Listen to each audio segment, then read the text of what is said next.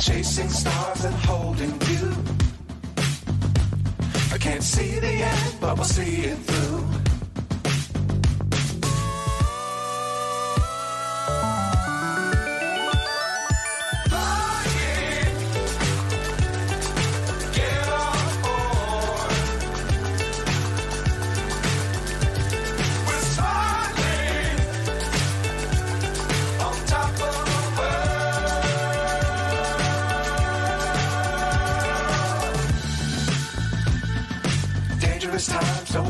Too high. Be sure to keep the ground in sight. Fight forever if you keep it tight. Love the world, but keep the sky on your mind.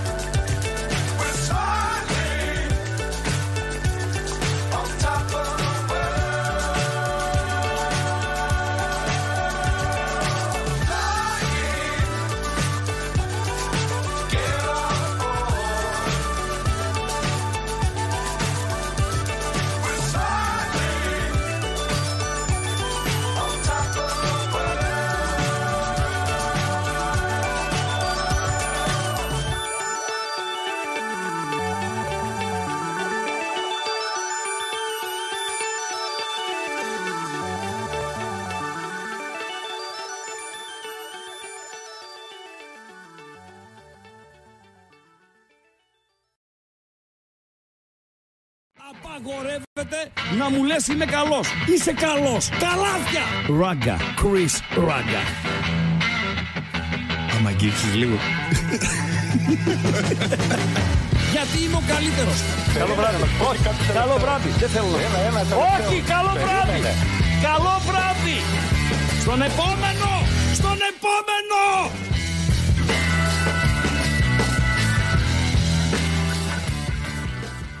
Δύο επιλογές έχουμε. Παντελό, δύο επιλογές έχουμε για ξεκίνημα. Πετρώμαξες ρε Χρήστο. Γιατί, σε βλέπω να κοιτάς την κάμερα και να λες δύο επιλογές έχουμε. Αφού με είπατε να κοιτάω στην κάμερα. Εντάξει, μου κάνει μπαλάκια εδώ. Πότε βγαίνω, πότε μιλάω, σηκώνουν χέρια αυτά, η κάμερα εδώ. Εκεί θα κοιτάς, μετά θα κοιτάς εκεί κτλ. Εντάξει, τέλος πάντων, Προσαρμοζόμαστε. Είναι 10η εκπομπή σήμερα. Κλείνει η δεύτερη εβδομάδα εκπομπών εδώ στο κανάλι των Μπεταράδων. Τις μετράς όπως μετρούσαμε, ας πούμε, τα παγωτά που τρώγαμε και όχι, τα μπάνια αλλά... που κάναμε τα καλοκαίρια. Όχι, αλλά είναι το ξεκίνημα, ρε φίλε. Δεν κάνουμε γενέθλια τέτοιο. 7 Σεπτεμβρίου. Πόσα. 7 ναι. Σεπτεμβρίου, ένας μήνα. Στο μήνα. Ναι, ρε φίλε. Θα φέρεις και τουρτίτσα. Δεν ξέρω αν φέρω τουρτίτσα. Μπορώ να φέρω κανένα σωροπιαστό να σε φέρω. Δεν θα πω όχι. Δεν είναι και η μαμά, ρε φίλε, να κάνει τα ροξάκια, ρε φίλε, και να τα καταπληκτικά ροξάκια. Τα καταπληκτικά ροξάκια, να κεράσω εδώ όλα τα παιδιά και να λένε πω πω ρε φίλε, γεια στα χέρια της. Γεια στα χέρια της. Δύο επιλογές έχουμε για ξεκίνημα. Η μία είναι έρχεται από κομμωτήριο και η άλλη έρχεται από ένα πλυντήριο. Πώς να ξεκινήσουμε, Παντελία Μπατζή? Λέω να ξεκινήσουμε, ναι. Επειδή το πλυντήριο δεν μπορεί μετά να αποτελέσει γέφυρα για τα αθλητικά μας, για την επικαιρότητα, για το χθες, το σήμερα, το αύριο και το μεθαύριο με τα οποία θα ασχοληθεί η εκπομπή. Πολύ φιλοσοφημένο, ρε Χρήστο, τώρα αυτό. Δηλαδή, έχω ζαλιστεί. Λέω να βάλουμε το μονοπάτι προς τη γέφυρα και τη γέφυρα μετά. Άρα, να ξεκινήσουμε με τη χαζομαρίτσα. Γιατί το λες έτσι? Η χαζομαρίτσα είναι. Για ξεκινάμε με τη χαζομαρίτσα, ρε Παντελία Μπατζή. Τι μου είπες επάνω? Και θες να το δέσεις και με φωτογραφία. Λοιπόν, πάντα όμως το κάνουμε αυτό. Βεβαίως. Έτσι δεν είναι? Και το ακροατήριο εδώ. Ωραία. Εδώ και είναι. Επειδή και το ακροατήριο έχει μπει στη διαδικασία αυτή, ναι. Και γράφει και τα δικά του. Δεν θυμάσαι τα μηνύματα που στέλνουν και τα δικά τους. Βεβαίως. Λοιπόν, φρέσκο. Ναι. Για μένα τουλάχιστον. Ναι. Ιερό μέρος. Ναι. Ιερό μέρος. Στο οποίο συγκεντρώνονται, ναι, οι κάλτσες που έχεις χάσει. Κάλτσες που έχεις χάσει. Ναι, ρε παιδί μου. Στο πλυντήριο. Δεν μπαίνει πλυντήριο, ναι, και πολλές φορές βγάζουμε χωρίς να βγαίνει ζευγάρι κάλτσες, ναι, και λέμε που έχει πάει. Καμιά φορά, ας πούμε, η γυναίκα παίρνει τα πράγματα από τα απλήτα, τα βάζει στο πλυντήριο και κάτω εκεί στη γωνίτσα, στον κάλαθο των απλήτων, έχει μείνει μια κάλτσα. Όχι, δεν, ρε φίλε, δύο βάζουνε μέσα.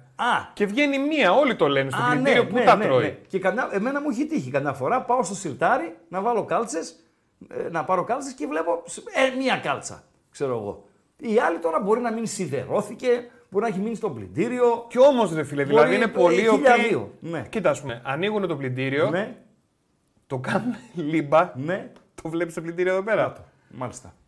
Και δεν βρίσκουν πουθενά η κάλτσα, ρε παιδί. Πουθενά δεν είναι η κάλτσα. Ναι. Μάλιστα. Και εγώ έχω ανοίξει, να σου πω, αλήθεια, πλυντήριο. Μάλιστα. Ναι. Ωραία. Άρα λες, πού μαζεύονται οι χαμένες κάλτσες? Όχι. Λέω. Ιερό μέρος. Που μαζεύονται, ναι, οι κάλτσες που έχεις χάσει. Μάλιστα. Ωραία. Ποιο είναι, ρωτάς εμένα? Ρωτάω εσένα και το κόμμα. Ιδέα δεν έχω, Αμπατζή. Ιδέα δεν έχω. Ιερό μέρος. Το είπαμε αυτό. Στο οποίο μαζεύονται οι κάλτσες που έχεις χάσει. Δεν θα το βρει κανείς. Ντρέπομαι, θα το πω. Πες το, άντε. Ντρέπομαι, αλλά θα το πω. Τελείωνε, ναι. Μονή κάλτσα. Από το μονή μία και μονή... Οι μονές που πάνε. Μονή κάλτσα είναι το ιερό μέρος. Χρήστο, για σένα. Θες να γελάσουμε με αυτό, ρε φίλε? Ωραίο ήταν. Θες να γελάσουμε. Ήταν καλό. Ναι.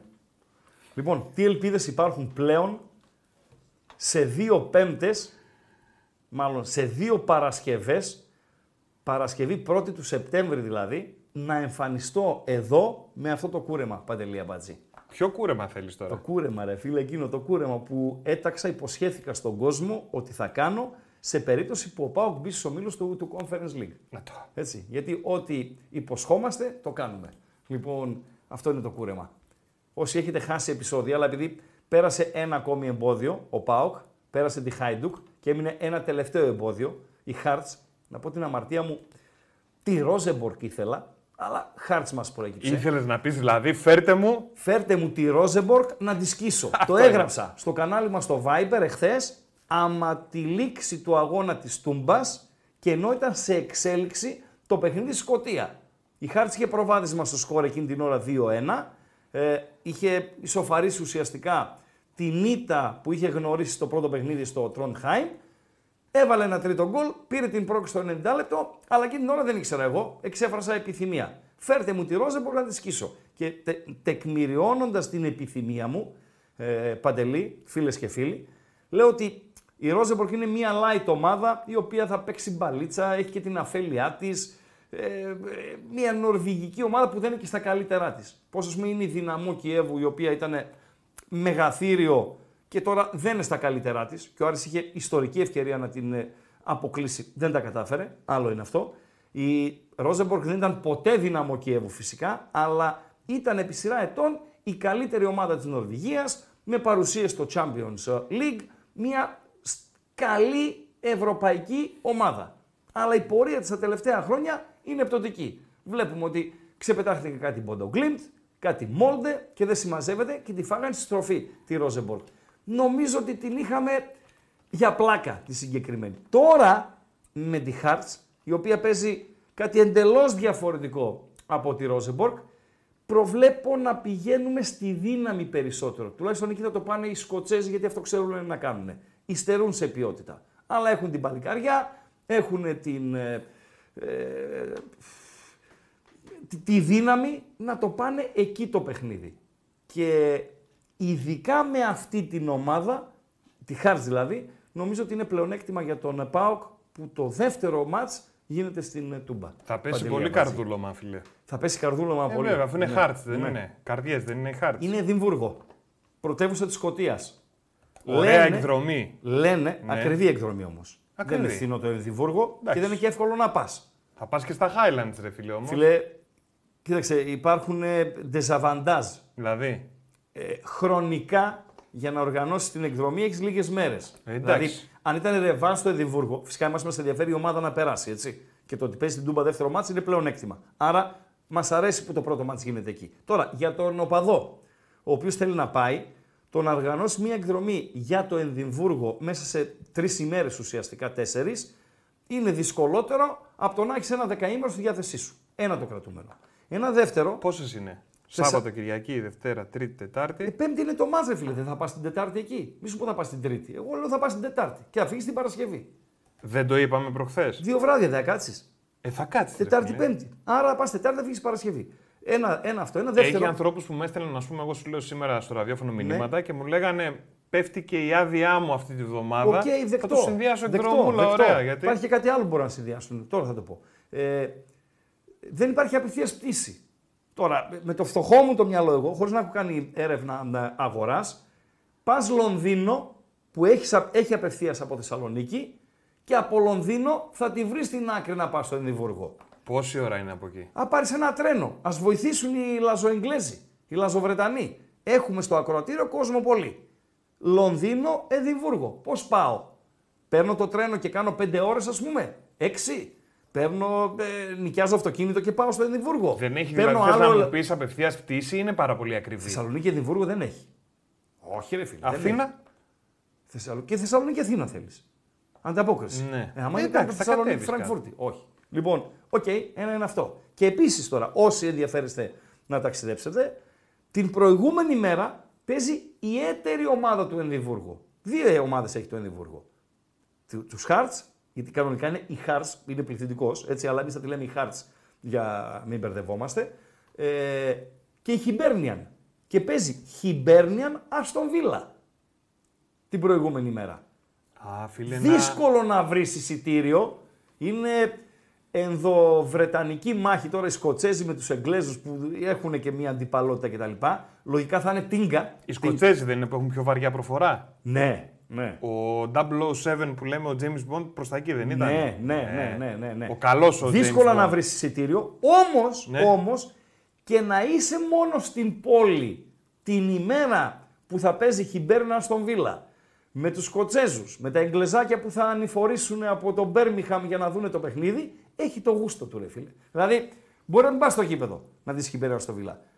Σε μια μπειραρία να πας, να το παρακολουθήσεις. Θα έχει το γούστο του Παντελή. Κατάλαβες. Άρα είναι διήμερο ποδοσφαιρικό για τους φίλους. Ανάμεσα Παντελή, σε όλα τα μηνύματα βλέπω ένα που λέει. Έχει πάρα πολλά, θα τα διαβάσουμε. Δείτε για Manchester Newcastle πτήσεις.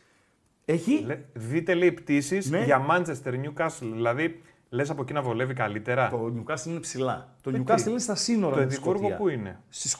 Το Newcastle είναι στα σύνορα με τη Σκωτία. Είναι η Αγγλία και η Σκωτία από πάνω, έτσι. Sunderland και η Newcastle είναι οι πλέον έτσι οι βορειότερες πόλεις της Αγγλίας. Δηλαδή από το Newcastle είναι πολύ πιο κοντά το Εδιμβούργο συγκριτικά με το Λονδίνο. Ρε, άρα είναι καλό τύπο αυτό. Το Newcastle να πας. Ναι. Πώς πας στο Newcastle όμως? Πετάς, λέει, για Λούτον και από Λούτον με τρένο είναι 6 ώρες. Το Εδιμβούργο. Ναι. Μάλιστα. Αν έχει πτήση για το Λούτον. Οκ.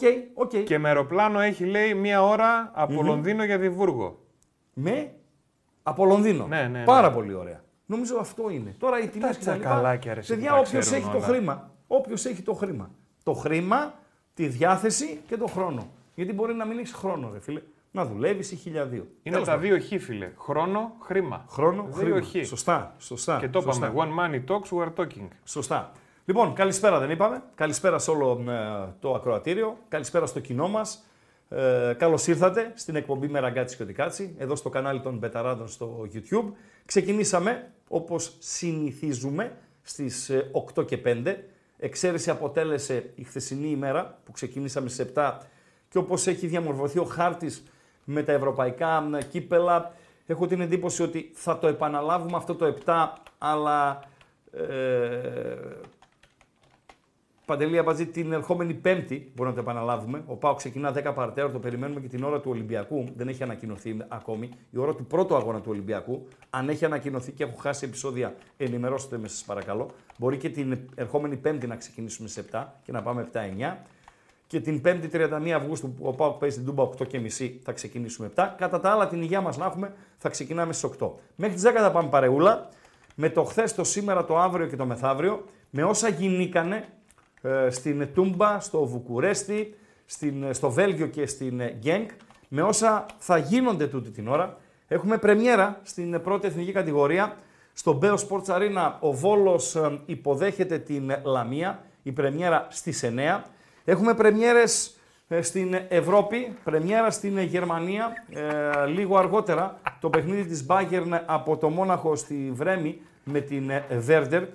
Παραδοσιακά οι Γερμαναράδες όταν ξεκινά το πρωτάθλημά τους βάζουν το παιχνίδι της πρωταθλήτριας και τα τελευταία χρόνια η πρωταθλήτρια είναι μόνιμη, είναι η Bayern, άρα με Bayern ξεκινά η Bundesliga.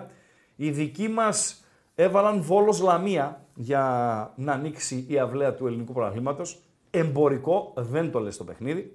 Πρεμιέρα έχουν και οι Ιταλοί, από εκεί πέρα έχουμε σε λίγο Τούρκους να παίζουν, έχουμε Σαουδάραβες να παίζουν με την Al-Nassr του Κριστιάνο Ρονάλντο να παίζει στις 9.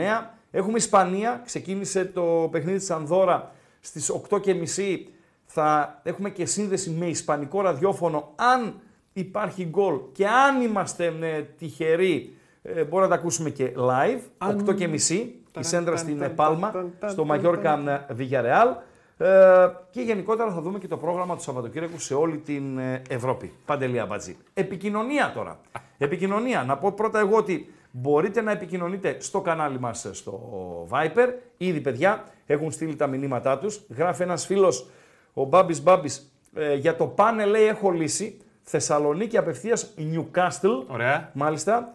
Και από εκεί με το τρένο 1,5 ώρα. Πάρα πολύ ωραία. Για το γύρνα προφανώς δεν έχει λύσει ο φίλος.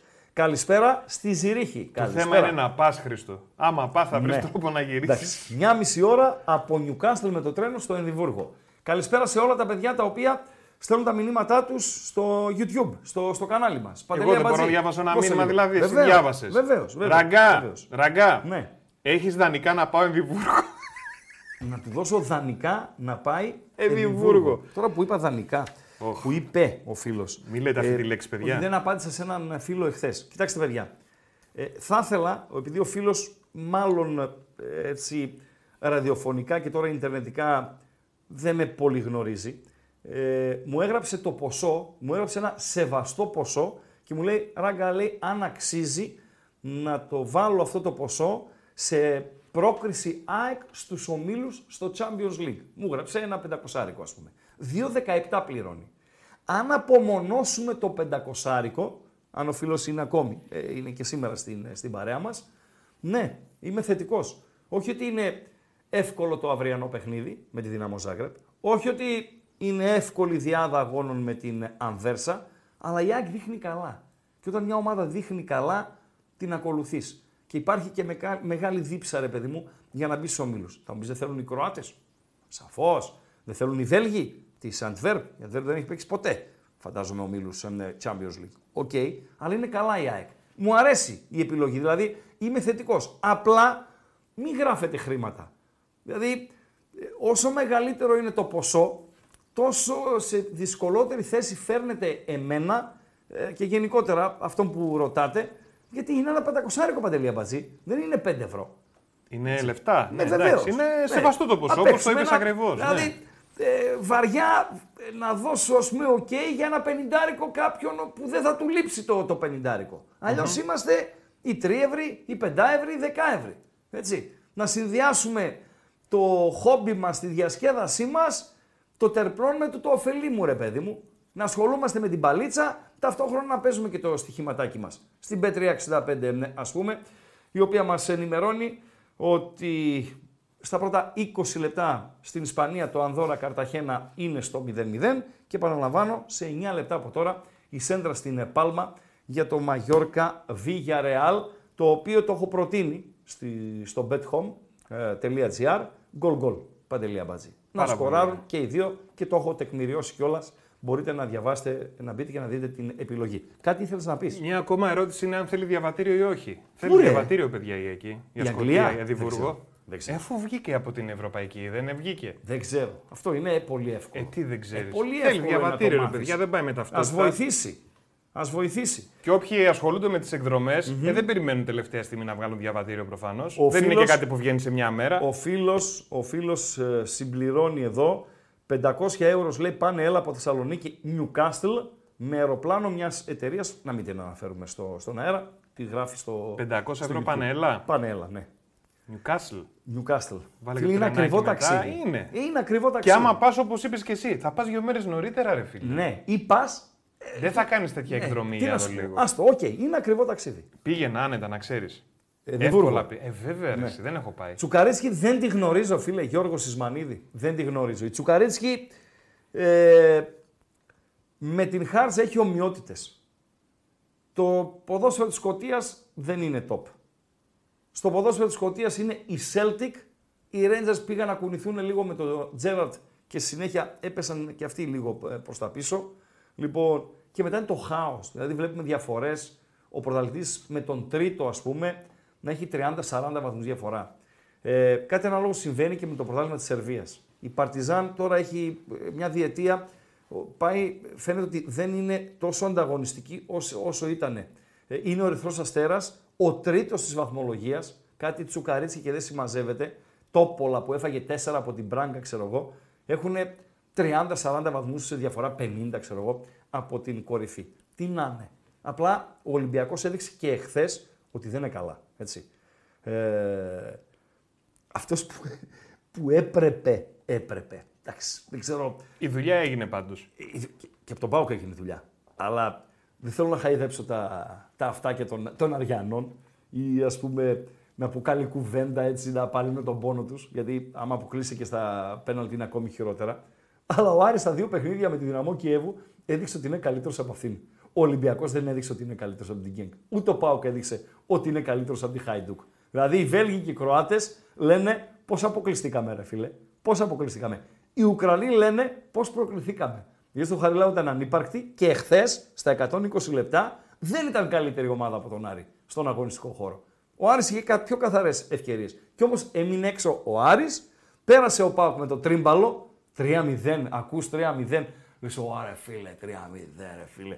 Τους τσαλαπάτησε, ξέρω εγώ. Αμδε, ρώτα τα πάω και που ήταν στην Τούμπα και αυτούς που το παρακολουθούσαν.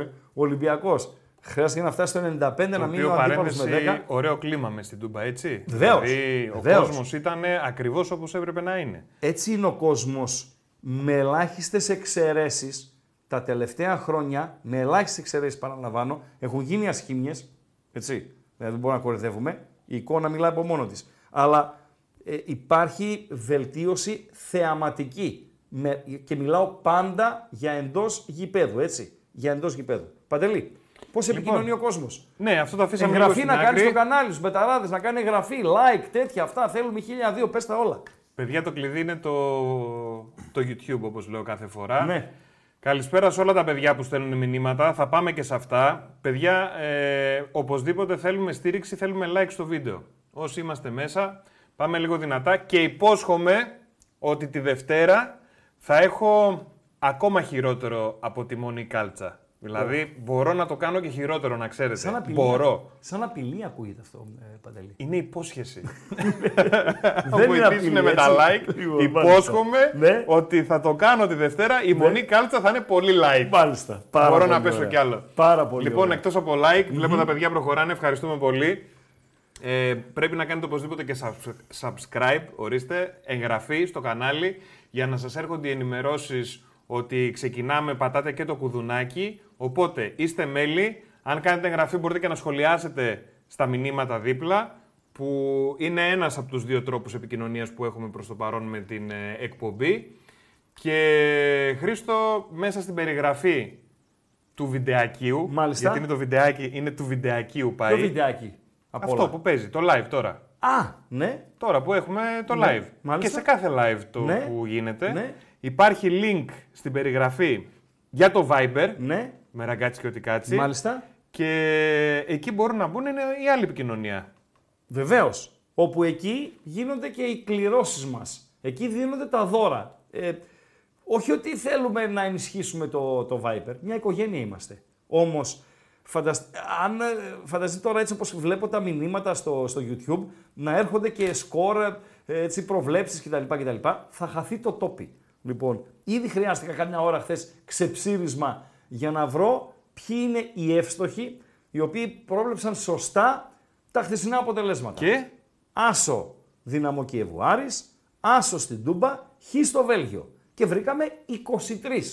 Μπράβο τα τσακαλάκια. Ναι, ο αριθμός 23. Ο οποίος με ποιον έχει συνδεθεί. Εντάξει, δεν είναι και το πολύ εύκολο βέβαια. Ακόμα και τα σκορ να μην βρίσκεις τρία αποτελέσματα. Θα είχε και αν ο Ολυμπιακός δεν ισοφάριζε, θα είχε πάλι πολλούς εύστοχους, γιατί είχε πολλούς με τρεις άσους, ρε φίλε.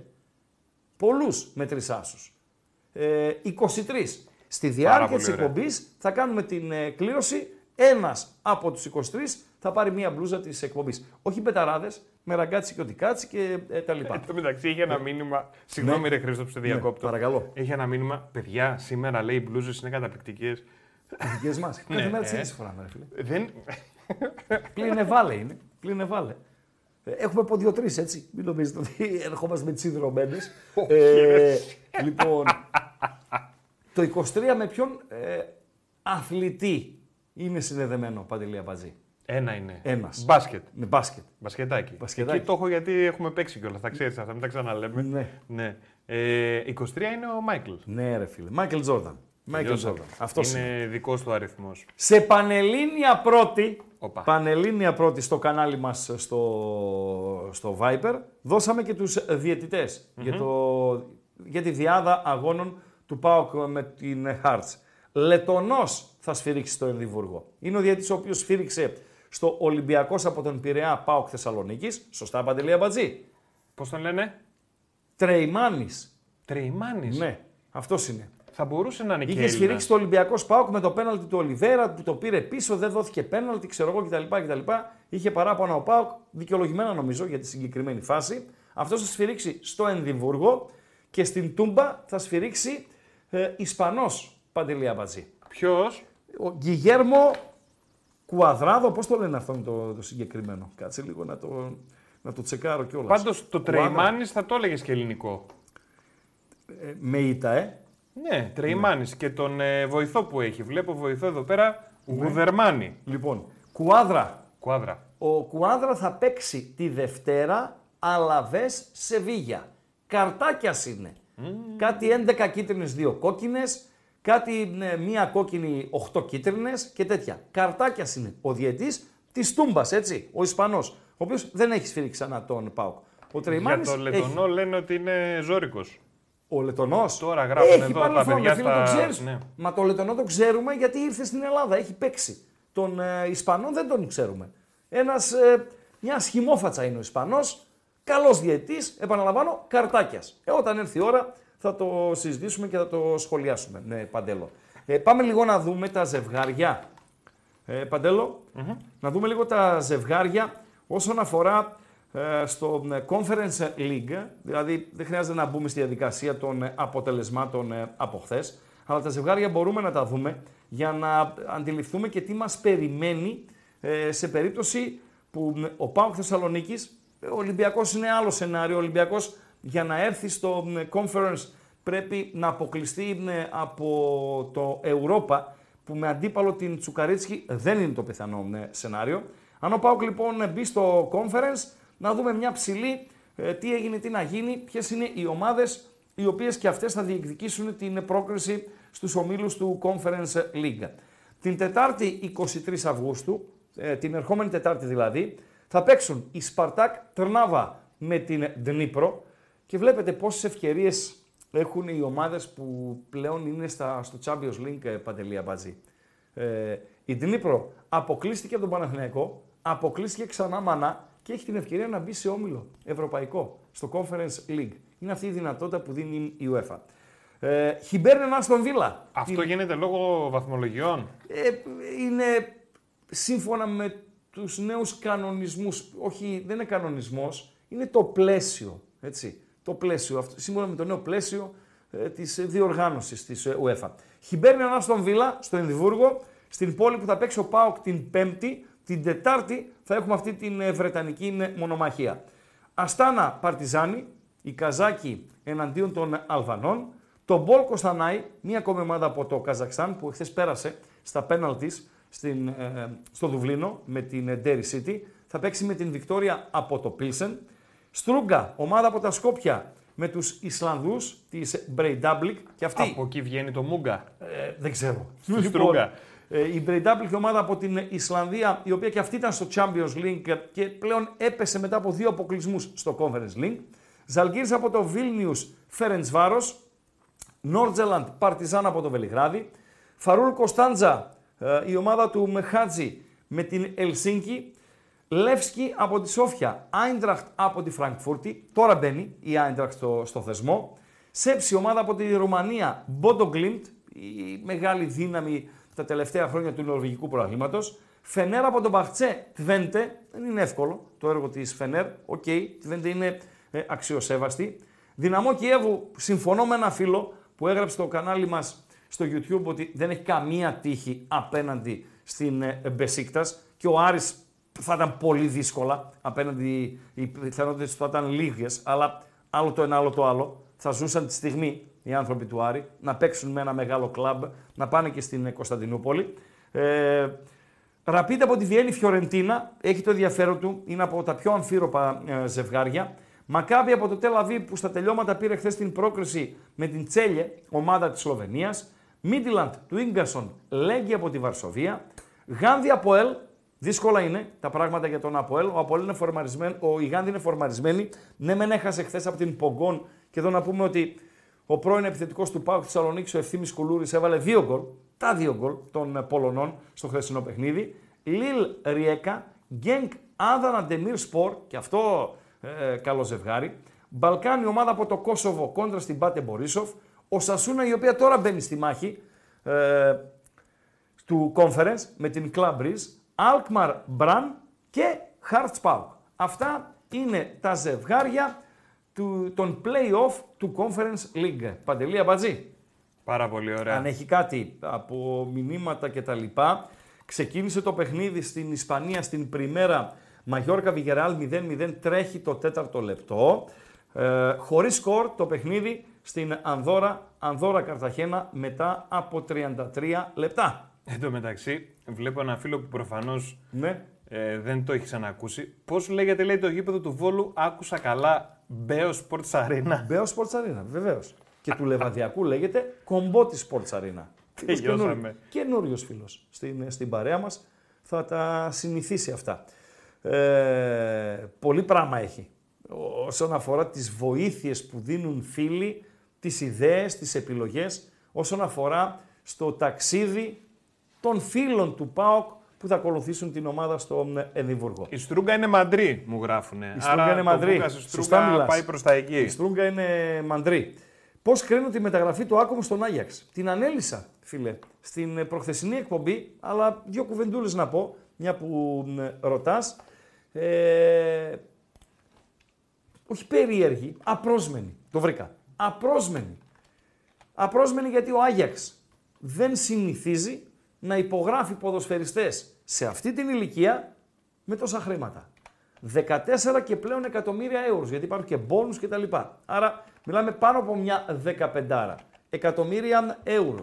Για ένα παιδί το οποίο είναι 27 και έρχεται από το Championship, και εκπαιδευμένο λόγω Arsenal και με εμπειρία, λόγω με ΠΑΟΚ, ελληνικό πρωτάθλημα και Champions φυσικά που έκανε την καλύτερη χρονιά της καριέρας του, ναι, αλλά να πήγαινε, ξέρω εγώ, σε μια, στη Ρεν,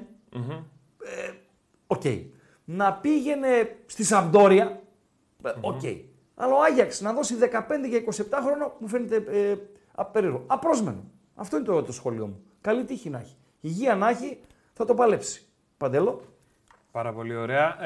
Γράφει ένας φίλος, δεν αξίζει να πας στο Newcastle με 500 ευρώ. Ναι. Έχει πτήσει 400-500 ευρώ Θεσσαλονίκη, Εδιβούργο. Ναι. Άκου έχει. Τώρα, με στάση το Ηράκλειο της Κρήτης το πήγαινε. Α, ναι. Ωραία. Στο Έλας στάση στη Βαρσοβία της Πολωνίας. Ναι. Δεν είναι μεγάλη αναμονή, μία με δύο ώρες. Όχι. Δηλαδή να κάνεις αλλαγή πτήσης. Καλά είναι. Άμα ήταν κανένα εξάωρο θα σε έλεγα τώρα που να βλέψεις.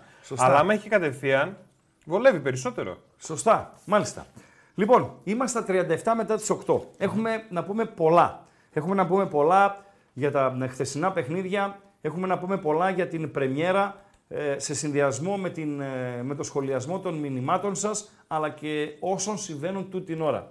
Λέω όμως, παιδιά, να ανοίξουμε γραμμές και να έχουμε το τηλεφωνικό κέντρο ανοιχτό από τώρα, που είναι 8:37, ως το φινάλε της εκπομπής, ως τις 5:10. Όποιος γουστάρει, σχεδόν για ό,τι γουστάρει, μπορεί να καλεί να τα λέμε.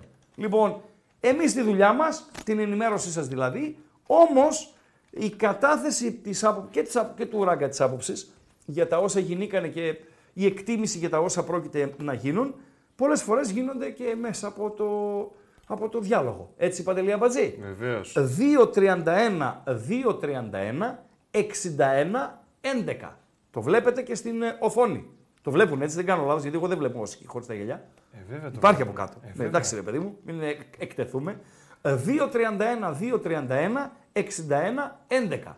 Για όσα γινήκανε, τις προκρίσεις και τον αποκλεισμό του Άρη στην Ευρώπη, αυτά που έχουμε μπροστά μας στην Ευρώπη, αλλά και την πρεμιέρα του ελληνικού πρωταθλήματος, πρωτάθλημα το οποίο ξεκινά σε 20 λεπτά από τώρα, με το Βόλο να υποδέχεται την Λαμία, με δύο αναβολές στην πρεμιέρα, η αναβολή του αγώνα της ΑΕΚ και η αναβολή του αγώνα του Παναθηναϊκού. Ορίστηκαν φυσικά και οι διαιτητές, θα τα πούμε στην διάρκεια, ανάμεσα και στις γραμμές που θα έχουμε. Λοιπόν, βάλε ακουστικά. Πάμε στον φίλο, θα βάζουμε, θα βγάζουμε ακουστικά. Καλησπέρα φίλα Κροατά. Δεν ακούω. Καλησπέρα φίλε.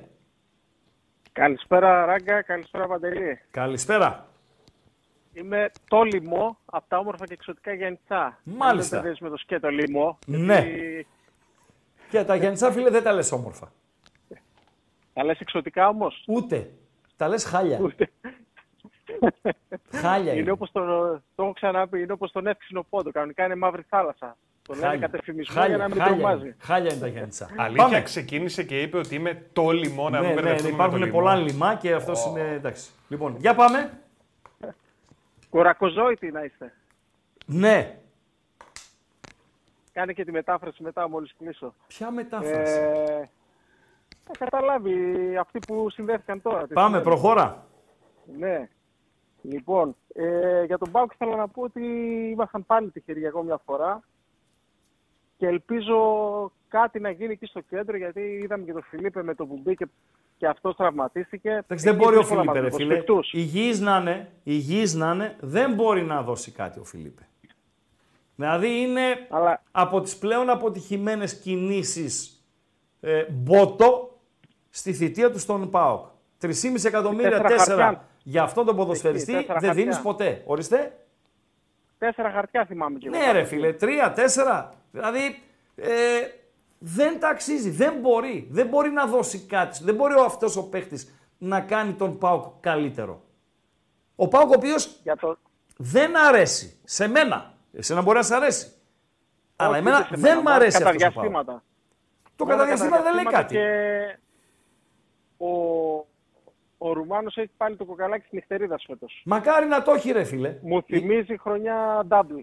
Μακάρι να το έχει, ειδικά τώρα στο ξεκίνημα. Όχι, ο Πάοκ είναι καλύτερος τώρα συγκριτικά με τον Πάοκ τον αγώνα με τη Λεύσκη, που ήταν άθλιος πραγματικά. Άθλιος, δεν βλεπόταν. Δεν το συζητώ. Ναι, είναι καλύτερος.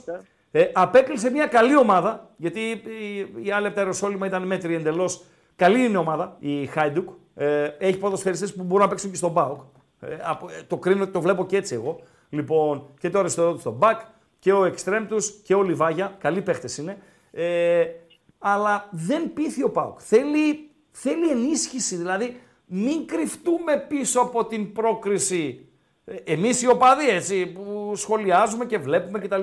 Μην κρυφτούμε πίσω από την πρόκριση και πούμε ότι όλα καλά. Όχι. Θέλει ενίσχυση η ομάδα. Έχεις φωνή για τον άλλο από Ιταλία που ακούγεται? Δεν το ξέρω τον Μάρκο Αντωνίου.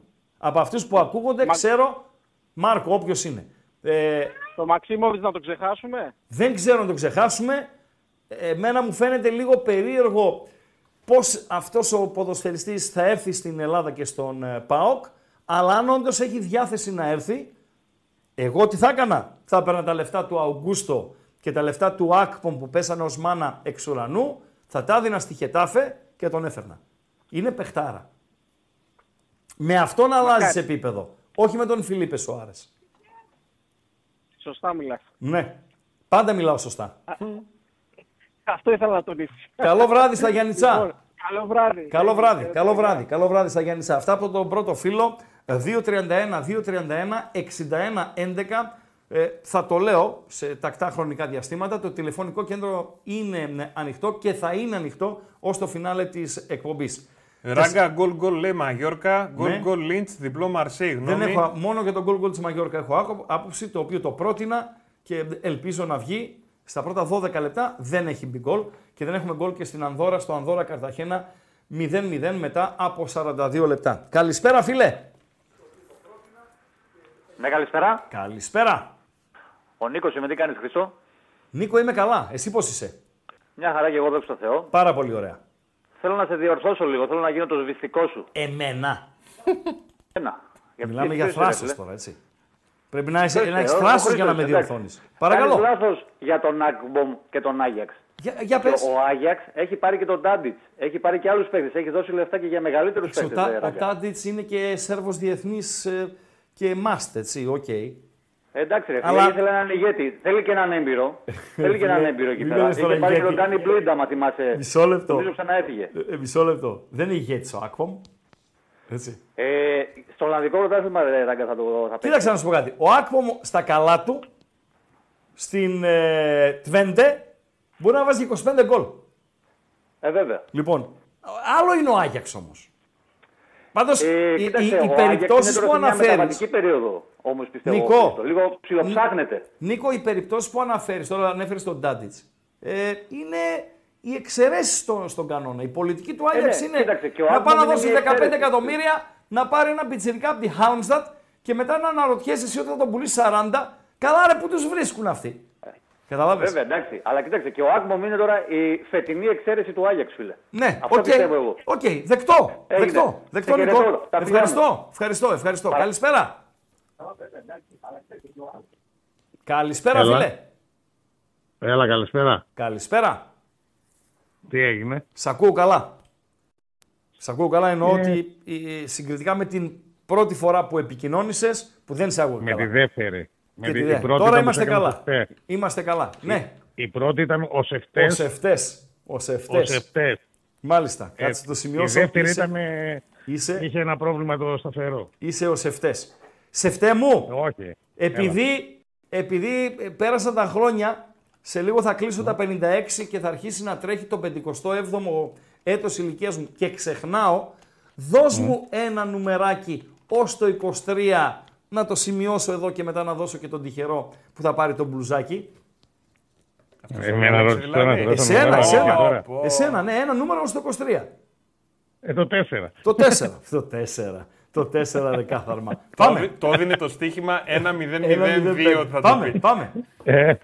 Εσύ με το μούσι να πω μετά, έχω τα ξέρεις όλα. Λοιπόν, τι ήθελα να πω. Βασικά συμφωνώ, Χρήστο, με σένα. Μ' ακούς? Βεβαίως. Δεν έχω συνηθίσει να μην παρεμβαίνεις όταν αρχίζω να μιλάω γι' αυτό. Συμφωνώ βασικά ότι δεν βλεπόμαστε. Δεν βλεπόμαστε. Όχι, δεν βλεπόμαστε. Δεν είμαστε ιδιαίτερα καλοί. Όχι, δεν είμαστε. Το κολακεύεις. Το βάζεις πολύ. Το μακιγιάρο. Το μακιγιάρο.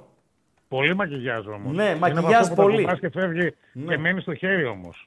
Γιατί στο πρώτο ημίχρονο χθες μπορούσαμε να είχαμε πάρει τρία τεμάχια έτσι για πλάκα. Κοίταξε, για να το μακιγιάρω ξανά, θα μπορούσε εύκολα να είναι 0-1, θα μπορούσε να είναι 0-2. Το 1-0 με το οποίο πήγαμε στο ημίχρονο είναι αυτό που λέμε μην το πείτε ούτε στον παπά. Σωστά. Σωστά. Και άμα κάνει ο Κουλιαράκης από το στημένο το 2-0 με το δοκάρι, θα είναι και 2-0 εκείνο, το ημίχρονο. Μην το πείτε ούτε σε Μητροπολίτη ούτε σε. Έτσι ακριβώς. Έτσι ακριβώς. Ναι, όμως αυτό, ξέρεις, μπορεί να κουκουλώσει τα πάντα, έτσι. Δεν νομίζω. Μάλλον ελπίζω ότι δεν θα τα κουκουλώσει. Δηλαδή αυτό που βλέπουμε εμείς, το βλέπουν και αυτοί, ρε φίλε. Το βλέπουν και οι ειδικοί. Αυτοί που, ναι, γιατί άμα τραυματιστεί ακόμα ένας στο κέντρο, θα μπεις εσύ και εγώ να παίξουμε. Δεν είναι μόνο να τραυματιστεί κάποιος. Χωρίς. Με όλους υγιείς.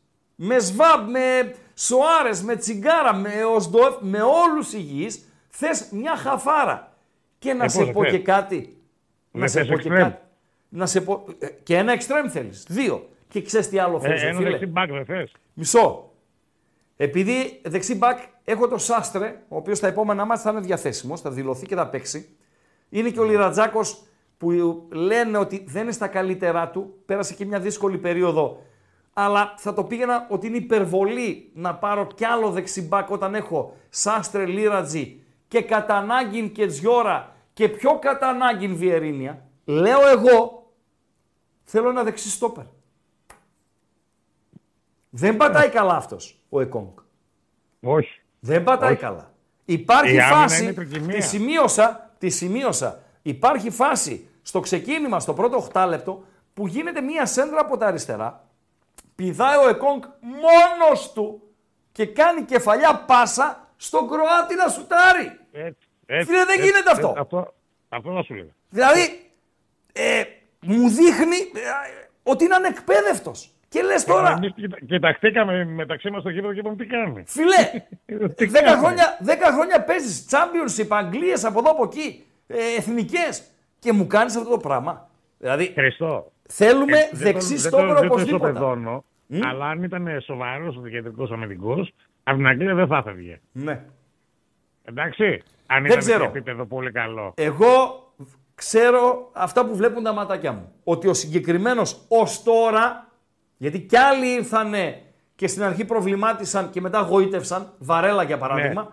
Ναι. Ο Εκόνγκ σήμερα που μιλάμε δεν μπορεί να καλύψει τη θέση του δεξιού στόπερ. Όχι.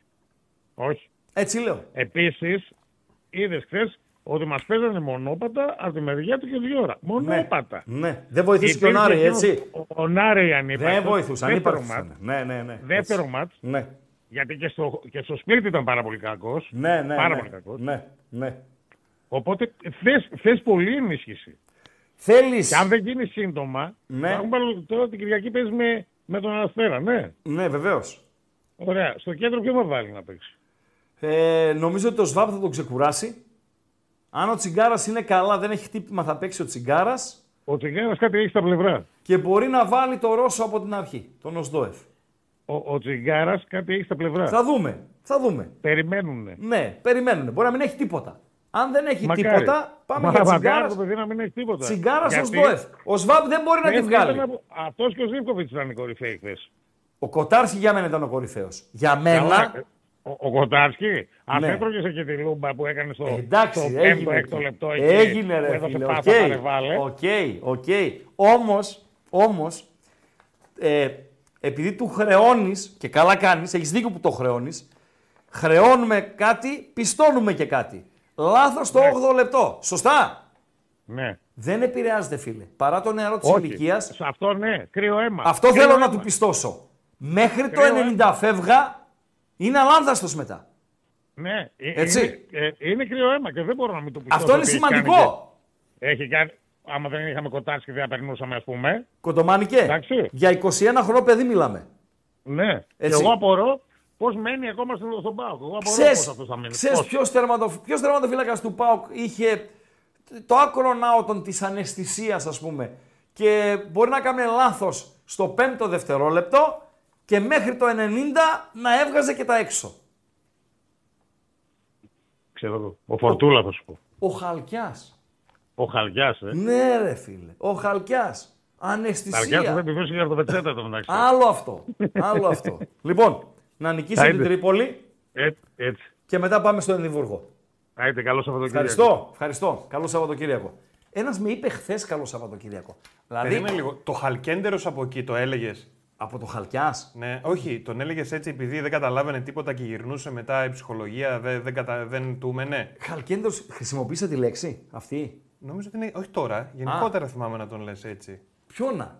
Το Χαλκιά. Όχι, όχι, έτσι, όχι. Καμία σχέση, καμία σχέση. Παντέλο. Λοιπόν, επικοινωνείτε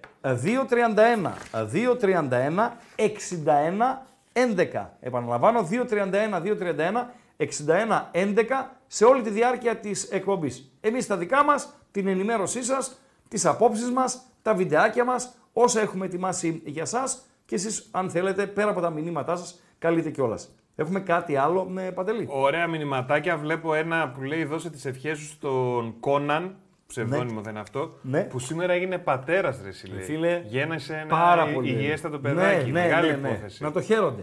Γιατί το ωραία είναι, η ζωή είναι αυτή ρε παιδιά, δηλαδή η οικογένεια η οποία σιγά σιγά μεγαλώνει, θα πάει και η οικογένεια μετά στα γήπεδα, δηλαδή ναι, είναι αυτό, και η ζωή αυτά μέσα. Είναι τα καλά, αυτά είναι τα καλά. Να σου πω κάτι, είναι προς εξαφάνιση οι καλές ειδήσεις φίλε. Είναι προς εξαφάνιση, δηλαδή ανοίγεις ακόμη και site αθλητικά, τα οποία φιλοξενούν ειδήσεις κοινωνικοπολιτικές για την επικαιρότητα,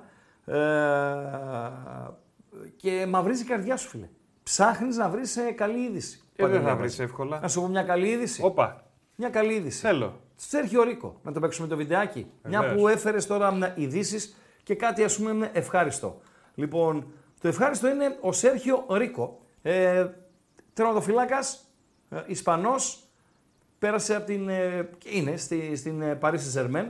Φίλε, πριν από 82 ημέρες, 82 ημέρες το ακούς και λες 82 ημέρες, είναι κοντά 3 μήνες. Είναι κοντά 3 μήνες βέβαια. Έπεσε απτάλογο. Σοπαρε εσύ. Ναι. Πολύ επικίνδυνο είναι αυτό γενικότερα. Έτσι, λίγο να δούμε, καταρχήν όσοι ασχολούνται και τον γνωρίζουν, τον έχουν δει και σε 10 παιχνίδια ρε παιδί μου, βλέποντας τον τώρα στο βίντεο, Παντελία Μπατζή, μπορούμε να το παίξουμε αν είμαστε έτοιμοι, ναι, βέβαια. Θα τον δούνε αδυνατισμένο, πρέπει να έχει χάσει καμιά 10-15 κιλά ο Φουκαράς. Είναι πετσί και κόκαλο. Το βλέπουμε τώρα εδώ στο βίντεο, στους δέκτες σας, το βλέπετε κι εσείς, δευτερόλεπτα για τις γραμμές, το βλέπετε κι εσείς να βγαίνει την κυρία του με τη σύζυγό του από το νοσοκομείο. Όπως δήλωσε και ο ίδιος, ήταν μαζί του, Παντελό, 20 ώρες το 24ωρο η γυναίκα του. 82 μέρες. Ζει από θαύμα. Λίγο έτσι, να πάρουμε λίγο ήχο. Πετσί και κόκαλο μιλάμε, έτσι. Πετσί και κόκαλο. Άλλος άνθρωπος ζει. Αλλά το ότι ζει είναι θαύμα, επαναλαμβάνω. Αυτά από τον Σέρχιο Ρίκο. Έπεσε από το άλογο και ένα ρεπορτάζ έγραφε ότι τον κλώτησε στο κεφάλι το άλογο. Μα είναι πολύ επικίνδυνο, φίλε. Πάρα πολύ. Το άλογο δεν είναι έτσι απλά τα πράγματα. Ναι, ναι, πάρα πολύ. Πάμε στους ακροατές μας. Καλησπέρα, φίλε. Δεν περίμενε το άλογο. Δεν περίμενε το άλογο. Δεν περίμενε το άλογο. Εντάξει, τι να κάνουμε ρε φίλε. Έπρεπε να μην φεύγετε. Περιμένετε. Και μια που είδαμε αυτό το βίντεο τώρα με τον Σέρχιο Ρίκο, για να κλείσουμε τα βιντεάκια, μάλλον δεν είναι βιντεάκι αυτό που θα δούμε, μια φωτογραφία θα είναι του Μπόνο, για να κλείσουμε το θέμα με τερματοφύλακες, μια ο Σέρχιο Ρίκο, μια ο Μπόνο. Ο Μπόνο και αυτός πήγε βασικά στην Σαουδική Αραβία. Ένα ακόμη όνομα. Σας λέγαμε εχθές σε κάποια φάση της εκπομπής ότι ειδικά οι Ισπανοί, οι οποίοι έχουν προϊόν, καλό προϊόν, το τιμούν το προϊόν τους, το αγαπάνε το προϊόν τους, το προωθούν το προϊόν τους, ξέρουν να αξιοποιούν το προϊόν τους. Λοιπόν, λίγο Μπόνο, Παντελία Μπατζή. Ο Μπόνο ανακοινώθηκε από ομάδα της Σαουδικής Αραβίας, από την Al Hilal, για τα επόμενα 3 χρόνια θα παίρνει εξαπλάσια λεφτά από όσα έπαιρνε στην Σεβίλη, Παντελία Μπατζή. Έπαιρνε 2 εκατομμύρια ετησίως και θα παίρνει 12 εκατομμύρια ετησίως. Πας ή δεν πας? Έχω φύγει ήδη. Μάλιστα. Καλησπέρα φίλα Κροατά. Καλησπέρα Χρήστο, καλησπέρα Παντελή. Καλώς το να. Γιάννης από Σκόπελο. Τι κάνεις? Καλά, μια χαρά. Πάρα λοιπόν, πολύ ωραία. Δύο πραγματάκια. Πες μας πρώτα τα κοινωνικο-τουριστικά μας και μετά η μπάλα. Ξέρεις, ναι, να σου κάνω μια παρατήρηση. Μου επιτρέπεις να σου κάνω μια παρατήρηση? Ξέρω ότι θα μου πεις, αλλά κάτι μου. Βγαίνεις και βιάζεσαι. Θα ρεις και λες, παιδιά, μισό λεπτό, να κάνω ένα τηλεφώνημα. Ένα λεπτό θα μιλήσω και έρχομαι. Κόψε ρε περιμένει κανείς. Έχει μόνο την ομάδα το περιμένει. Ναι, μην βιάζεις. Δεν μ' αρέσει να θεωρώ ότι κάνω κατάχρηση του χρόνου. Εγώ αποφασίζω. Όχι, εγώ κάνω κουμάντο στην εκπομπή. Αν εκτιμήσω ότι κάνεις κατάχρηση του χρόνου, ότι, όχι εσύ, οποιοδήποτε, ότι αυτά που λέγονται και ακούγονται δεν ενδιαφέρουν κανέναν, σε στέλνω γεια σας. Εγώ κάνω κουμάντο. Το δέχομαι και αφήνω πάνω σου το κουμάντο. Σκόπελος, πες μας 2 κουβέντες πριν πάμε στην μπάλα. Τι γίνεται, 20 Αυγούστου πάμε. Το νησί είναι γεμάτο. Γεμάτη είστε, έτσι. Είναι γεμάτο το νησί. Ναι. Εντάξει. Είναι αυτό που σου είπα και την άλλη φορά. Θεωρώ ότι ο Σεπτέμβριος θα είναι πιο πεσμένος σχέση με πέρσι, αλλά ο Αύγουστος και ο Ιούλιος ήταν καλά. Άρα, επειδή ο Ιούνιος και λόγω καιρού ήταν ψιλομαπέξ, ο Ιούλιος και ο Αύγουστος τα βγάζουν τα σπασμένα, έτσι. Ναι, εντάξει. Μάλιστα. Θεωρώ ότι είναι μια. Κοίτα, η Σκόπελο πάντα έχει 2 μήνες ουσιαστικά σεζόν. Ναι. Εγώ έχω 23 χρόνια στη Σκόπελο, αυτό δεν έχω δει κάτι άλλο. Μαζεύει πολλούς Έλληνες. Από ξένους, τι κυριαρχεί στη Σκόπελο? Φέτος βλέπω αρκετούς Ιταλούς. Τι λες, ναι. Βλέπω και Γάλλους φέτος. Ναι. Βλέπω Σέρβους. Οι Βαλκάνοι κατεβαίνουν, ναι. Οι δικοί μας εδώ που γεμίζουν την Καλκιδική, οι Ρουμάνοι, Σέρβοι, Βούλγαροι. Ναι, κυρίως Σέρβοι και Βούλγαροι. Μάλιστα. Ρουμάνοι όχι τόσο, περισσότερο Βούλγαροι. Πάνε στη Θάσο οι Ρουμάνοι. Δεν έχουν φτάσει μέχρι τη Σκόπελο. Ωραία. Κλείσαμε το κομμάτι της Σκόπελος. Πάμε τώρα στα αθλητικά μας. Πάμε. 2 πραγματάκια. Λοιπόν, παρακαλώ. Το πρώτο, και δεν ανακαλύπτω την Αμερική εννοείται, ναι. Απλά καταλήγω συνεχώς στο συμπέρασμα που δεν μου αρέσει. Όλα ρε Χρήστο κρίνονται βάσει αποτελέσματος. Δηλαδή, παρακολουθώ το ρεπορτάζ όλων των ομάδων.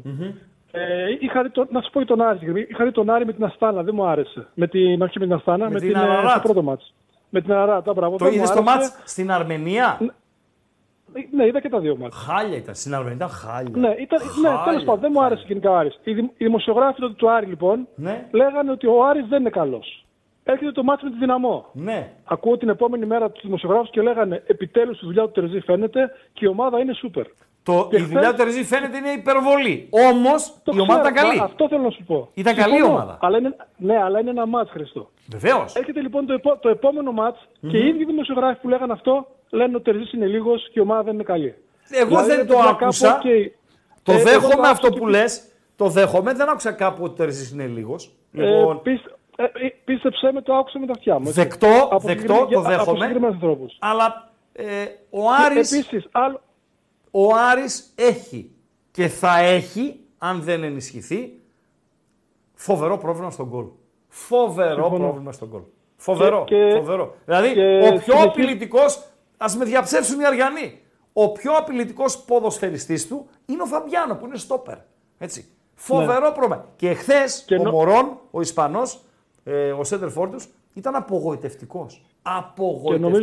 Παρακαλώ. Χρήστο, και νομίζω σε σχέση με τα προηγούμενα χρόνια ο Άρης βλέπω και έλλειμμα προσωπικότητας. Είχε κάποιους παίχτες που ήταν η προσωπικότητά τους πιο έντονη από αυτήν. Κοίταξε. Τώρα δεν το βλέπω αυτό.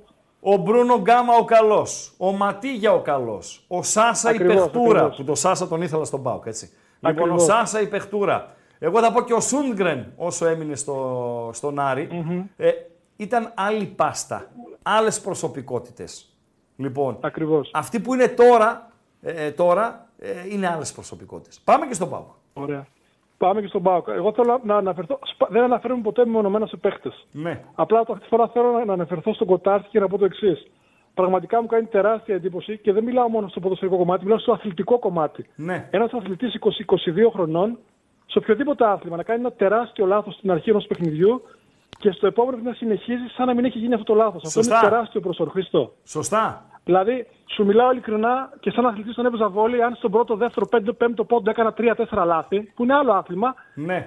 Το κουβαλούσε όλο το μάτσο. Αυτός ο άνθρωπος, καλά να είναι το παιδί και να κάνει μεγάλη καριέρα, πιστεύω. Εντάξει, έχετε μια διαφορά με τον Κοτάρσκι. Αυτός είναι ισχυρή προσωπικότητα.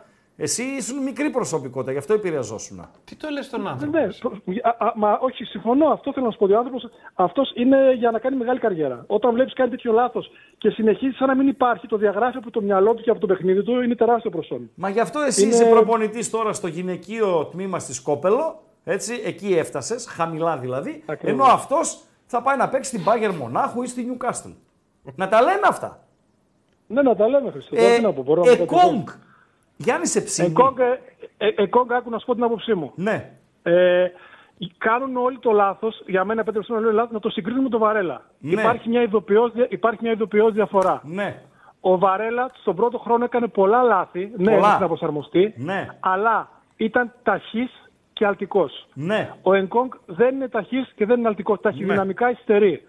Θεωρώ ότι σίγουρα θα βρει τα πράγματα του καλύτερα. Έχει και λάθος επιλογές. Εμένα αυτή η φάση στο 5ο λεπτό μου έχει μείνει. Μία στην Κροατία που έβγαλε τέταρτο Λιβάγια. Μία εχθές που δηλαδή έρχεται η μπάλα με το κεφάλι και τη δίνει στα πόδια του Κροάτη. Συμφωνώ. Να με μπουμπουνίξει. Χρήστο, δεν γίνεται. Χρήστο, πρόσεξε. Θεωρώ ότι αυτές τις φάσεις θα τις διορθώσει μέροντας το κομμάτι της ομάδος. Μακάρι. Αλλά την ταχύτητά του και την αλτικότητά του φοβάμαι ότι είναι δύσκολο να τις διορθώσει. Φίλε, ο Πάοκ έχει τρεις αριστεροπόδαρους στόπερ. Ο ένας είναι αχρίαστος, δηλαδή ο Νέσμπεργκ δεν έπρεπε να έρθει καν. Τέλος πάντων, έχει τρεις αριστεροπόδαρους στόπερ και έναν δεξιοπόδαρο. Έναν. Και κατά ανάγκη θα παίξει ο Κετζιόρα στόπερ. Μόλις γίνει καλά ο Σάστερ, θα δεις. Ο Κετζιόρα στόπερ θα παίζει. Δεν θα παίζει δεξιμπάκι. Ναι, πιθανό. Λοιπόν, δεν είναι τυχαίο να σου πω κάτι μέχρι πέρσι. Κλείσε με μία τάκα. Με μία τάκα να περάσω τη Hearts, τίποτα άλλο. Καλό βράδυ, Γιάννη. Καλό βράδυ, να είστε καλά. Την Τρίπολη πρώτα, έτσι. Λοιπόν, και επαναλαμβάνω, να μην κρύβουμε τις αδυναμίες μας σε περίπτωση μιας επιτυχίας. Και ξέρεις, Παντελό, είναι δώρο Θεού, για να το τραβήξω λίγο έτσι με μία δόση υπερβολής, να μπορείς να διορθώσεις τα λάθη σου και τις αδυναμίες μου, mm-hmm, μέσα από ένα επιτυχημένο αποτέλεσμα. Εκεί είναι το πιο δύσκολο. Όταν πάνε όλα στραβά, τα βλέπεις. Να μην χρειαστεί να χάσεις 0-3 από τη Χάιντουκ. Σήμερα να γίνεται πόλεμος εδώ στην πόλη. Ρε φίλε, τελείωσε το μάτς. 3-0 κέρδισες. Θα μπορούσε να είναι 0-3. Τα προβλήματα ίδια είναι. Δηλαδή, ίδια είναι τα προβλήματα. Οι αδυναμίες είναι ίδιες. Πέρα από το αποτέλεσμα. Είτε νίκης 3-0, είτε έλεγε 0-3. Τα αποτέλεσμα, οι αδυναμίες στην ποιότητα του υλικού και στο κομμάτι ενίσχυση είναι ίδιες. Καλησπέρα, φίλε.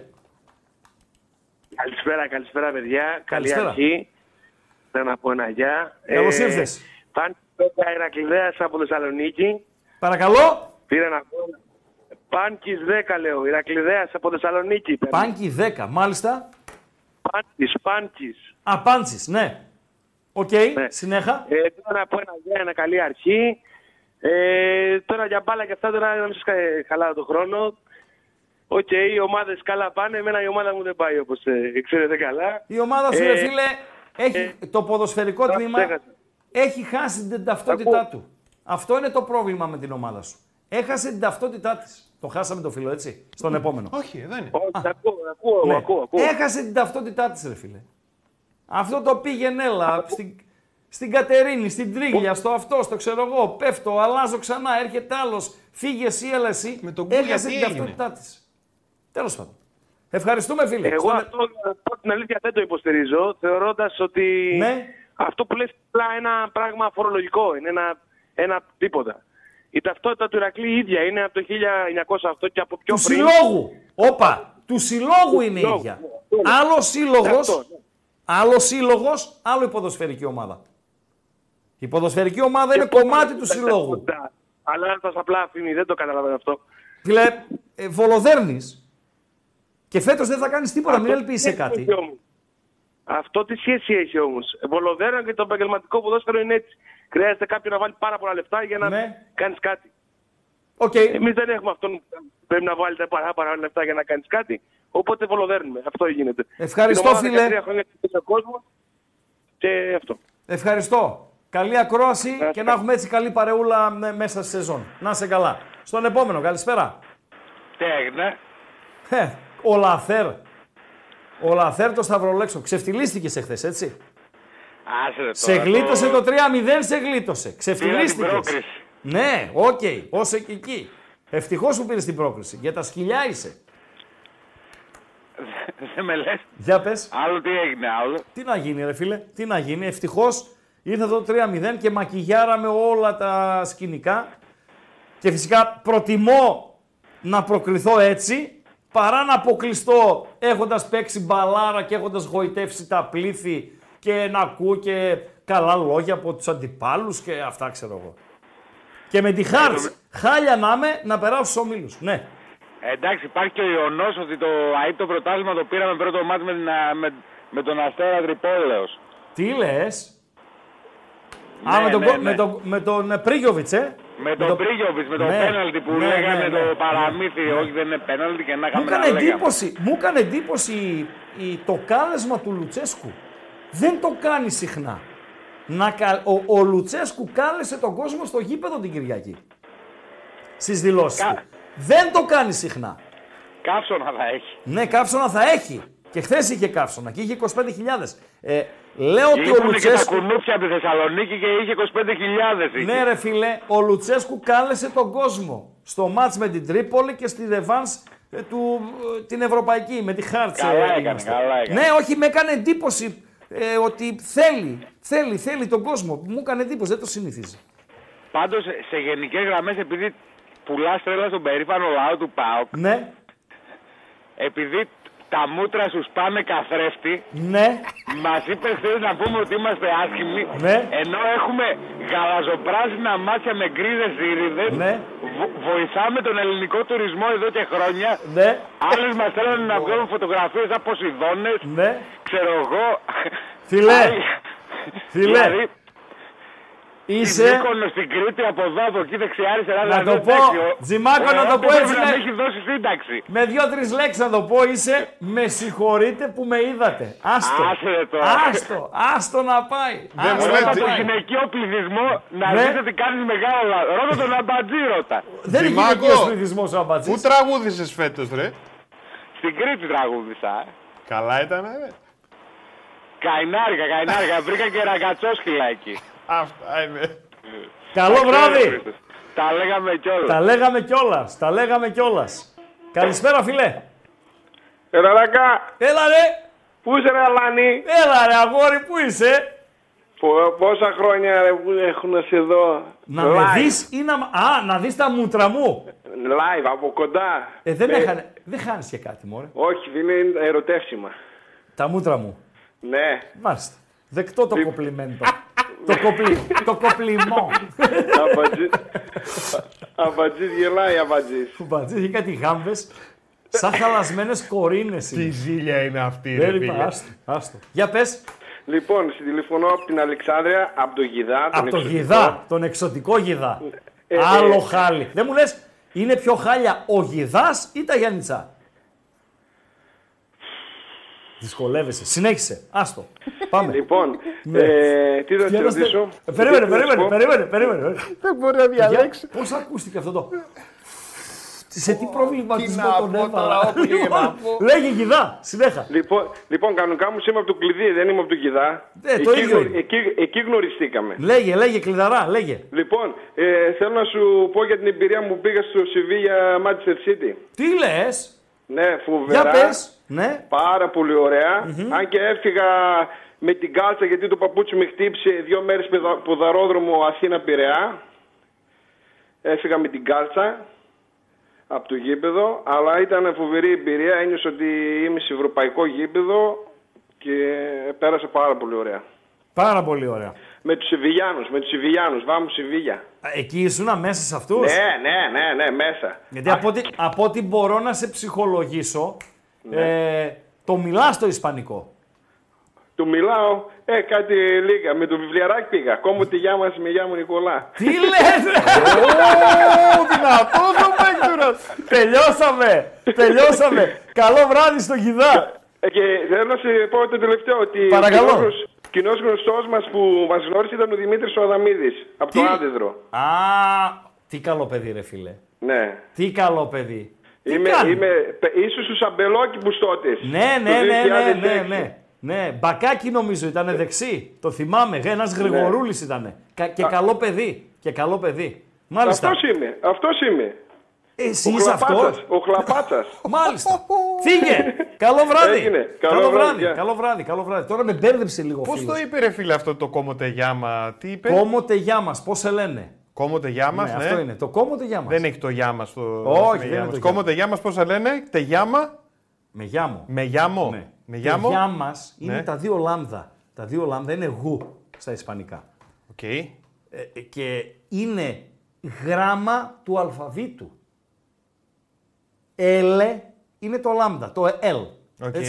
Έγε δύο λάμδα. Στο αλφάβητο είναι.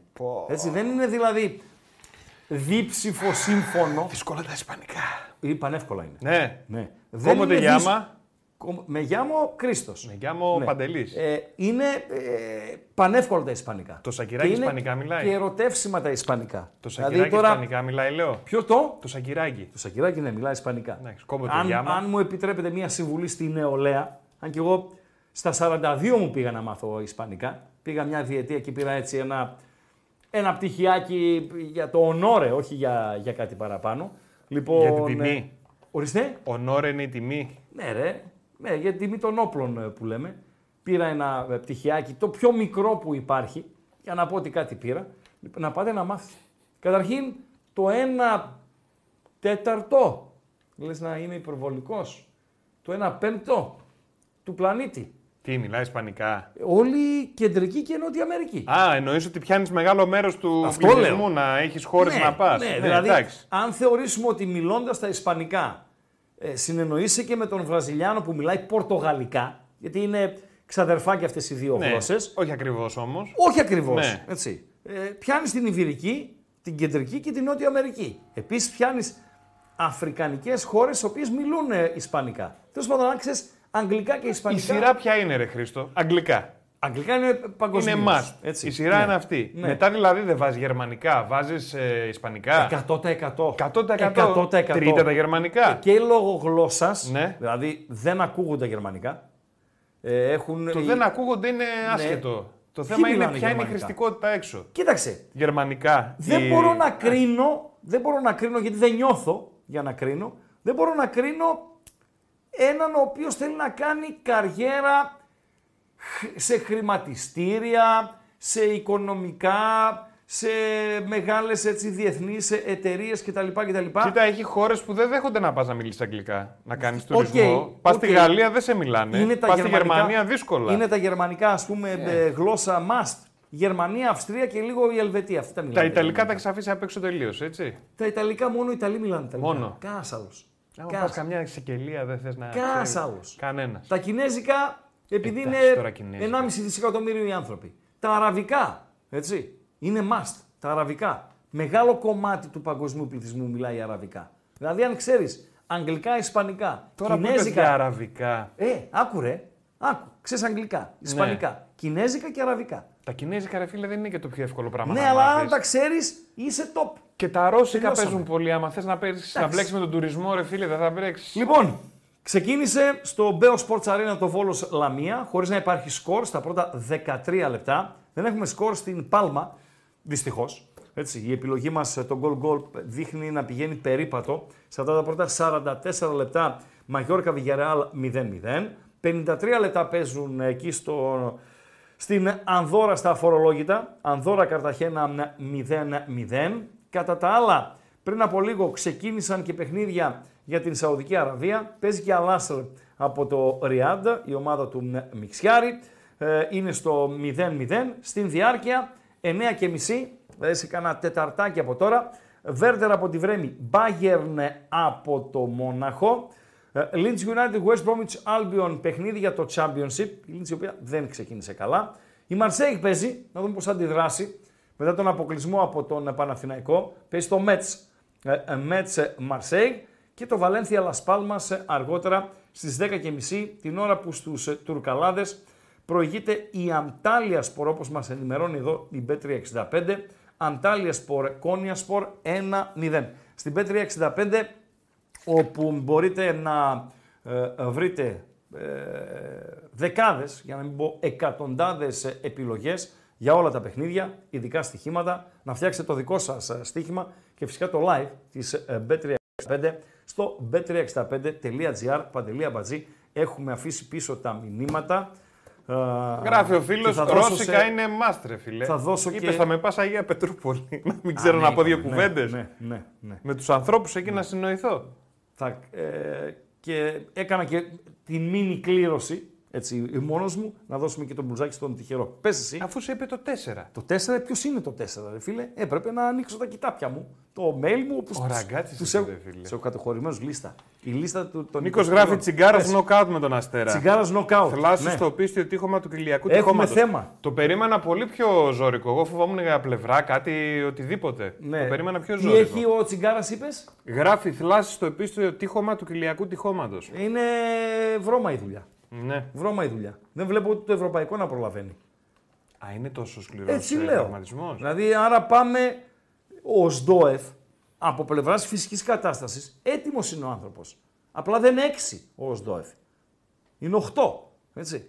Αλλά στο 6-8 εκεί παρέα με τον ΣΒΑΠ. Δεν υπάρχουν επιλογές. Και δεν νομίζω ότι αυτό το ρόστερ δεν νομίζω ότι έχει παίχτες που από μπρος να πάνε λίγο πίσω ή από το πολύ πίσω να πάνε λίγο μπρος. Και μιλάω για τον άξονα στον ΠΑΟΚ. Δηλαδή δεν έχω στόπερ που μπορεί να παίξει 6. Εκόνγκ. Ασονέσπερ δεν υπολογίζεται. Μιχαηλίδης, Κουλιεράκης, Εκόνγκ και Τζιώρα. Κανείς δεν παίζει 6 από αυτούς. Από μπροστά δεν παίζει 6 ο Κωνσταντέλιας. 6-8. Δεν μπορεί να τραβηχτεί πιο πίσω. Ποιος να τραβηχτεί πιο πίσω. Ο Τάισον ούτε μία στο εκατομμύριο. Στενεύουν τα περιθώρια. Σήμερα είναι Παρασκευή. Να βρει παίκτη ο ΠΑΟΚ να συμφωνήσει αύριο να τον δηλώσει και στην ευρωπαϊκή λίστα ενώπιση των αγώνων με τους Hearts, Παντελία Μπατζή. Άλλα μηνύματα. Καλύτερα λέει να είχε τραυματισμό στο πλευρό παρά αυτό που έπαθε. Έχεις δίκιο, Χρήστο. Γράφουν ότι είναι πιο δύσκολος τραυματισμός του παιδιού. Τι να πω. Όχι, είναι δύσκολος τραυματισμός. Όταν ακούς κοιλιακό, Παντελία Μπατζή, ας πούμε, είναι μια θλάση στους προσαγωγούς, λέμε έτσι. Οκ, έχω προσαγωγούς. Αλλά όταν ακούς κοιλιακό, είναι δύσκολη κατάσταση. Δύσκολη κατάσταση είναι, Παντελία. Άποψη Ράγκα για τα μάτια του Παναθηναϊκού με Μπράγκα. Άποψη Ράγκα για το ναι. Θα είναι δυσκολότερα από αυτά με την Μαρσέιγ. Είναι μια πολύ καλή ομάδα. Δουλεμένη ομάδα. Με λίγες. Η Μαρσέιγ, όπως είπε και ο προπονητής της, ο Μαρσελίνο, είναι νέα ομάδα. Έδιωξε κόσμο, κάνει μια ανανέωση σε πρόσωπα κυρίως, σε πρόσωπα, όχι ηλικιακά. Φτιάχνει μια νέα ομάδα ο Μαρσελίνο. Η άλλη, η Μπράγκα, είναι μια δουλεμένη, έτοιμη ομάδα. Οι Μπουκ δίνουν ξεκάθαρο προβάδισμα στην Μπράγκα. Εγώ το είπα και χθες. 55-45 για την Μπράγκα, 60-40 για την Μπράγκα. Με καλές πιθανότητες πρόκειται ο Παναθηναϊκός. Πιο δύσκολα μάτσα από ό,τι με τη Μαρσέιγ. Καλησπέρα, φίλε. Καλησπέρα, Ράγκα. Καλησπέρα και εσένα. Τάσος λέγομαι. Γεια σου, Τάσο. Καλή επιτυχία στην εκπομπή σου. Να μακροημερεύσουμε. Μακάρι, μακάρι. Ωραία. Ναι, είσαι πολύ καλή παρέα. Για ΠΑΟΚ πήρα να μιλήσω. Παρακαλώ, πάμε. Α, και ήθελα να σε βγάλω έτσι λίγο από το δίλημμα. Ποια είναι πιο εξωτικά τα κουφάλια. Γιαννιτσά ή ο Γιδάς. Γιαννιτσά ή ο Γιδάς, ναι, τα κουφάλια. Λόγω. Φίλε, πάρε τον έναν, χτύπα τον άλλον είναι. Άστα να πάμε. Πάμε. Πώς βλέπεις το ρόστερ, ας πούμε, ξέρω εγώ, που βλέπεις ότι πονάει. Ενίσχυση οπωσδήποτε. Κοίταξε, να είμαστε όμως και ρεαλιστές. Εγώ κανένα από τα δεξιά μπακ που έχουμε δεν με καλύπτει, αλλά δεν πάω να πάρω δεξί μπακ. Κανένα από τα δύο αριστερά μπακ δεν είναι αυτό που θα επέλεγα εγώ. Δεν θα πάω να πάρω όμως αριστερό μπακ, αλλά θα πάρω ένα στόπερ δεξί. Το έχω ανάγκη. Δεν μ' αρέσει, δεν με ψήνει καθόλου, φίλε. Νομίζω ότι το συγκρίνεις πιο πολύ με τον Νίγκασον που ήταν ηγέτης. Ναι, δεν κρίνω τις ηγετικές του κανόνες. Είναι λαθέρ. Μου βγάλε τέταρτη το Λιβάγια στο πρώτο μάτς και χθες τον έβγαλε τον Κροάτη. Πάρε βάλε στο 5ο λεπτό με το κεφάλι του, δίνει την μπάλα. Πάρε βάλε. Δεν εμπνέει εμπιστοσύνη. Δηλαδή έχει την μπάλα στα πόδια του. Νιώθεις ασφαλής. Εγώ πιστεύω ότι θα βρει τα πατήματά του. Δηλαδή το μακάρι. Και όμως, να σου πω και κάτι άλλο. Χτύπα ξύλο. Τιμωρήθηκε, χτύπησε κτλ. Ποιος είναι ο αντικαταστάτης του? Νομίζω ο Μιχαηλίδης με τον Κετζιόρα. Ο Κετζιόρα. Δεν μπορεί να παίξει με δυο αριστερό πόδαρο στόπερ. Θα χάσουμε την μπάλα. Ο Κετζιόρα είναι ο αντικαταστάτης του. Άρα στην άμυνα νομίζω ότι αν έπαιρνα κάτι θα έπαιρνα ένα στόπερ δεξί. Τώρα θέλω δύο χάφιλε. Δύο χάφ. 6-8. Δύο. Και ας μην πάρω εξτρέμ. Ας πάρω καλύτερα 2-6-8. Τώρα που λες για τα χαφ, είναι δυνατόν με τον Μαξίμοβιτς να θέλει να έρθει αυτός ο παίχτης στην Ελλάδα? Και εγώ δεν το πιστεύω. Και να μην τον κλείνει χθες, ξέρω εγώ. Προχθές.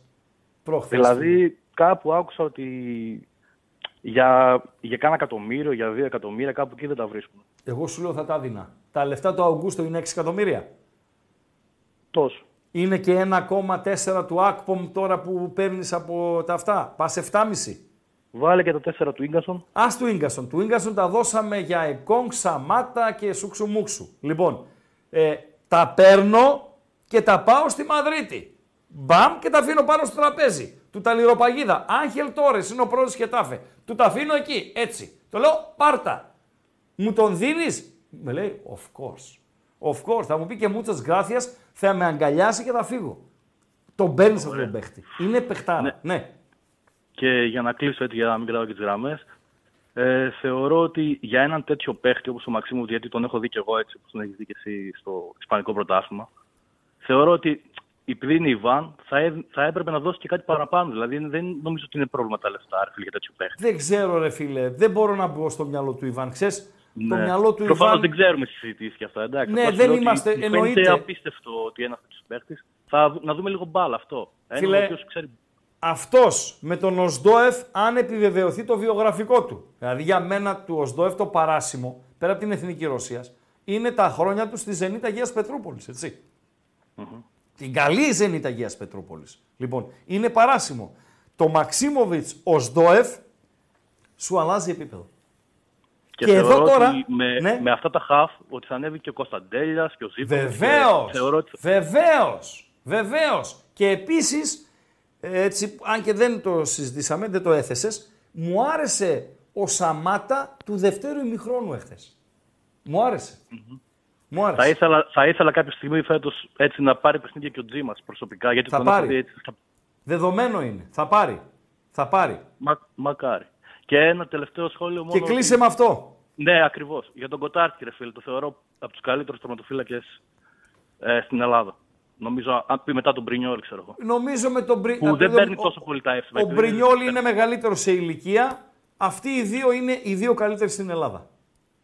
Ναι, σαν ταλέντο είναι ο τέτοιος. Για μένα έχουν άλλα στοιχεία. Για μένα ο Κοτάρτη είναι πιο μοντέρνος. Είναι project, ναι, πιο μοντέρνος και λόγω ηλικίας κτλ.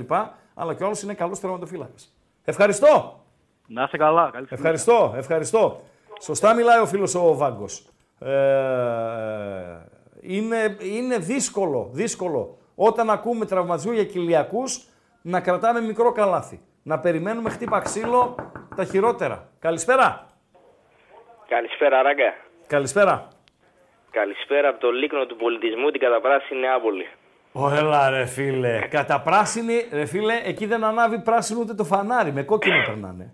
Ποια καταπράσινη είναι Νεάπολη? Για πες. Είμαστε λίγοι και καλοί, είμαστε κρυμμένοι. Πήραμε και το εισιτηριάκι μας για την Μπράγκα, είμαστε Κυριλέ. Λέει ένας φίλος, Ράγκα, λέει τον Όρτα να προσέξει ο κόσμος, τον ανέφερα εχθές. Ρικάρντο Όρτα είναι ο νούμερο 1 κίνδυνος, μπορεί να είναι και ο καλύτερος παίχτης της Μπράγκα. Για πες. Πολύ καλή ομάδα. Επικρατεί λίγο κλίμα ότι θα την περάσουμε αβαβά. Τρελώσε. Αβαβά. Το αβαβά τι σημαίνει? Αυτό είναι το κλίμα που βλέπω. Το αβαβά. Δηλαδή κάνε μετάφραση το αβαβά. Το αβαβά είναι ψεύτικο. Αβαβά είναι η απατεωνιά. Δεν νομίζω να ήθελες να χρησιμοποιήσεις αυτή τη λέξη. Σου λέω ότι έτσι ακούγεται. Βρε αγόρι μου, Ήθελες να χρησιμοποιήσεις τη λέξη αβαβά, δηλαδή με απάτη θα το αγοράσετε, μου λες. Όχι ρε παιδί μου, αβαβά ενώ στο μπάι, στο φλου. Εύκολα. Αυτό. Το αβαβά είναι παρεξηγήσιμο. Χωρίς βαβά ρε παιδί μου, χωρίς ζημιά λέει. Άλλο το αβαβά, άλλο το εύκολα. Όχι, δεν έχουμε έδρα το κομπό της Σπορτσαρίνα. Δεν έχει, ούτε τον Μπέο Σπορτσαρίνα. Αυτό. Δώσε μου πιθανότητες. Είπαμε, φαβορεί Μπράγκα. Δηλαδή 70-30 Μπράγκα. 60-40. Πολύ είναι το 70-30. 70-30 το δίνουν οι Μπουκ, οι οποίοι πάντα ξέρουν καλύτερα από εμάς. Δες με ένα είμαι ευχαριστημένος. Εκεί μέσα. Και 0-0 το ίδιο είναι πλέον η ισοπαλία. Ναι, πλέον ναι. Η ισοπαλία πλέον. Γι' αυτό βλέπουμε και περισσότερα γκολ συνήθως. Έχει ανέβει ο αριθμός των τερμάτων στα ευρωπαϊκά κύπελα και ένας από τους σημαντικότερους παράγοντες που συμβαίνει αυτό είναι η αλλαγή του κανονισμού. Παλιά έπαιζες πρώτο μάτς και έλεγες, ειδικά αν ήσουν γηπεδούχος, να κρατήσω το 0. Καταλαβες. Τώρα δεν έχει να κρατήσεις το 0. Είτε 0-0, είτε 1-1, είτε 5-5, το ίδιο είναι. Απλά πρέπει να γίνει λίγο ένα μίνι ξεσκαρτάρισμα στο ρόστερ, κάτι Βέρμπιτς, κάτι τέτοιοι λίγο πρέπει να φύγουν, γιατί μαζεύτηκα πολύ. Μία μεταγραφή χρειάζεται που δεν θα την κάνεις, αλλά μία εγώ αν... Μια εξτρεμάρα. Όχι ρε, ένα σέντερφορ δεν έχεις. Μην τρως παπά, πάντα λέω αλήθειες. Ευχαριστώ, στείλ τον.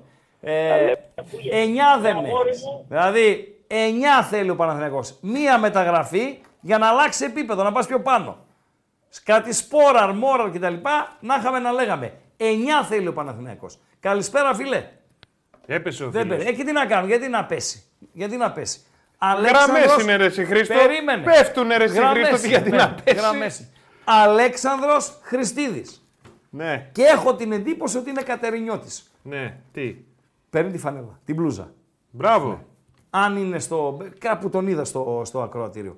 Αλέξανδρος Χριστίδης. Είναι ο φίλος, ο ένας από τους 23 που παίρνει το μπλουζάκι, 23 οι οποίοι προβλέψανε σωστά το Άσο Δυναμό Κιέβου. Άσο Πάοκ, Χ στο Βέλγιο, το Γκένκ Ολυμπιακός Παντελία Μπατζή.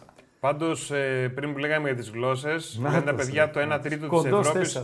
Κοντός 4. Χαλάλη σου κοντέ 4, θα σε ενημερώσουν τα παιδιά τις επόμενες μέρες. Ναι. Το 1 τρίτο της Ευρώπης μιλάει γερμανικά. Επίσημες γλώσσες της Ευρωπαϊκής Ένωσης είναι αγγλικά, ναι, γερμανικά, ναι, γαλλικά. Ποιο είναι το 1 τρίτο της Ευρώπης που μιλάει γερμανικά, μπορείς να μου πεις. Η Γερμανία και η Αυστρία. Κανένας άλλος δεν μιλάει γερμανικά. Και ένα κομμάτι της Ελβετίας. Είναι πολύ. Πώς να σου το πω τώρα. Essential. Είναι απαραίτητο να έχεις σαν ξένη γλώσσα στο παλμαρές στα γερμανικά. Δεν ξέρω. Επαναλαμβάνω. Δεν ξέρω ποιες είναι οι απαιτήσεις του εμπορικού κόσμου, του επιχειρηματικού κόσμου. Δηλαδή, θα στείλω εγώ ένα βιογραφικό. Όχι στη Γερμανία, σε μια πολυεθνική ρε παιδί μου. Ναι. Μια πολυεθνική η οποία έχει έδρα της Ζηρίχη, ας πούμε, έχει έδρα τις Βρυξέλλες. Να στείλω το βιογραφικό μου. Τι μετράει περισσότερο, αν ξέρω δύο γλώσσες, το αγγλικά-γερμανικά ή το αγγλικά-ισπανικά. Θα μου πεις, το αγγλικά-γερμανικά. Δεκτό. Το δέχομαι. 1000%. Το δέχομαι. Όμως. Το όμως είναι σαν να μακυρώνεις όλα τα άλλα. Βέβαια στα κυρώνω. Όμως. Τα ισπανικά τα μιλάει το 1 τέταρτο του πλανήτη, Παντελία Μπατζή. Ναι, αλλά εσύ με την Ευρωπαϊκή Ένωση θες να κάνεις δουλειά. Δεν θες να κάνεις. Άμα πας σε μια πολυεθνική. Άμα. Οκ, δεκτό. Λοιπόν, μέχρι τις 10 θα πάμε. Είναι 9:30 πρώτα λεπτά. Ρωτάει και ένας φίλος μέχρι τι ώρα πηγαίνει το live. Θα πάμε μέχρι τις 10 να θυμίσουμε, Παντελία Μπατζή, ή να αναφέρουμε για φίλους οι οποίοι, εντάξει, δεν είναι όλοι μέσα στο ίντερνετ οι πάντες, αν και η ενημέρωση που υπάρχει από τους μπεταράδες σε όλα τα επίπεδα, στα Instagram, στα Facebook κτλ. Υπάρχει βομβαρδισμός που λέει ένας φίλος μου. Ξεκίνησε ο Τσάρλι, σήμερα έκανε τη δεύτερη του εκπομπή. Θα είναι καθημερινά Δευτέρα έως Παρασκευή μαζί σας, από τις 5 έως τις 7. Το κοφτερό διεισδυτικό αυτάκι μου πήρε ότι στις αρχές του Σεπτέμβρη θα μπει μία ακόμη εκπομπή. Μπράβο στην οικογένεια των Μπεταράδων. 8 με 10 εμείς και οι Μπεταράδες τα δικά τους. Τα έκτακτα βιντεάκια που κάνουν και ενημερώνεστε. Και έτσι όπως πάει η σεζόν, από τη στιγμή, αν περάσει η ΑΕΚ στους ομίλους του Champions League, Τρίτη-Τετάρτη θα παίζουν η ΑΕΚ και ο Παναθηναϊκός. Μια μέρα η ΑΕΚ, μια μέρα ο Παναθηναϊκός. Παντελή Μπατζή. Σωστά. Mm-hmm. Σωστά. Θα είναι σίγουρο Ολυμπιακός την Πέμπτη. Είτε η Ευρώπα, αν προκριθεί με την Τζουκαρίτσκι, είτε Conference όπου θα πέσει σε περίπτωση που αποκλειστεί. Το έχει σίγουρο εκείνο. Τελείωσε. Έκλεισε η τριάδα Τρίτη, Τετάρτη, Πέμπτη. Φιλοδοξούμε να είναι και ο Πάοκ τις Πέμπτες.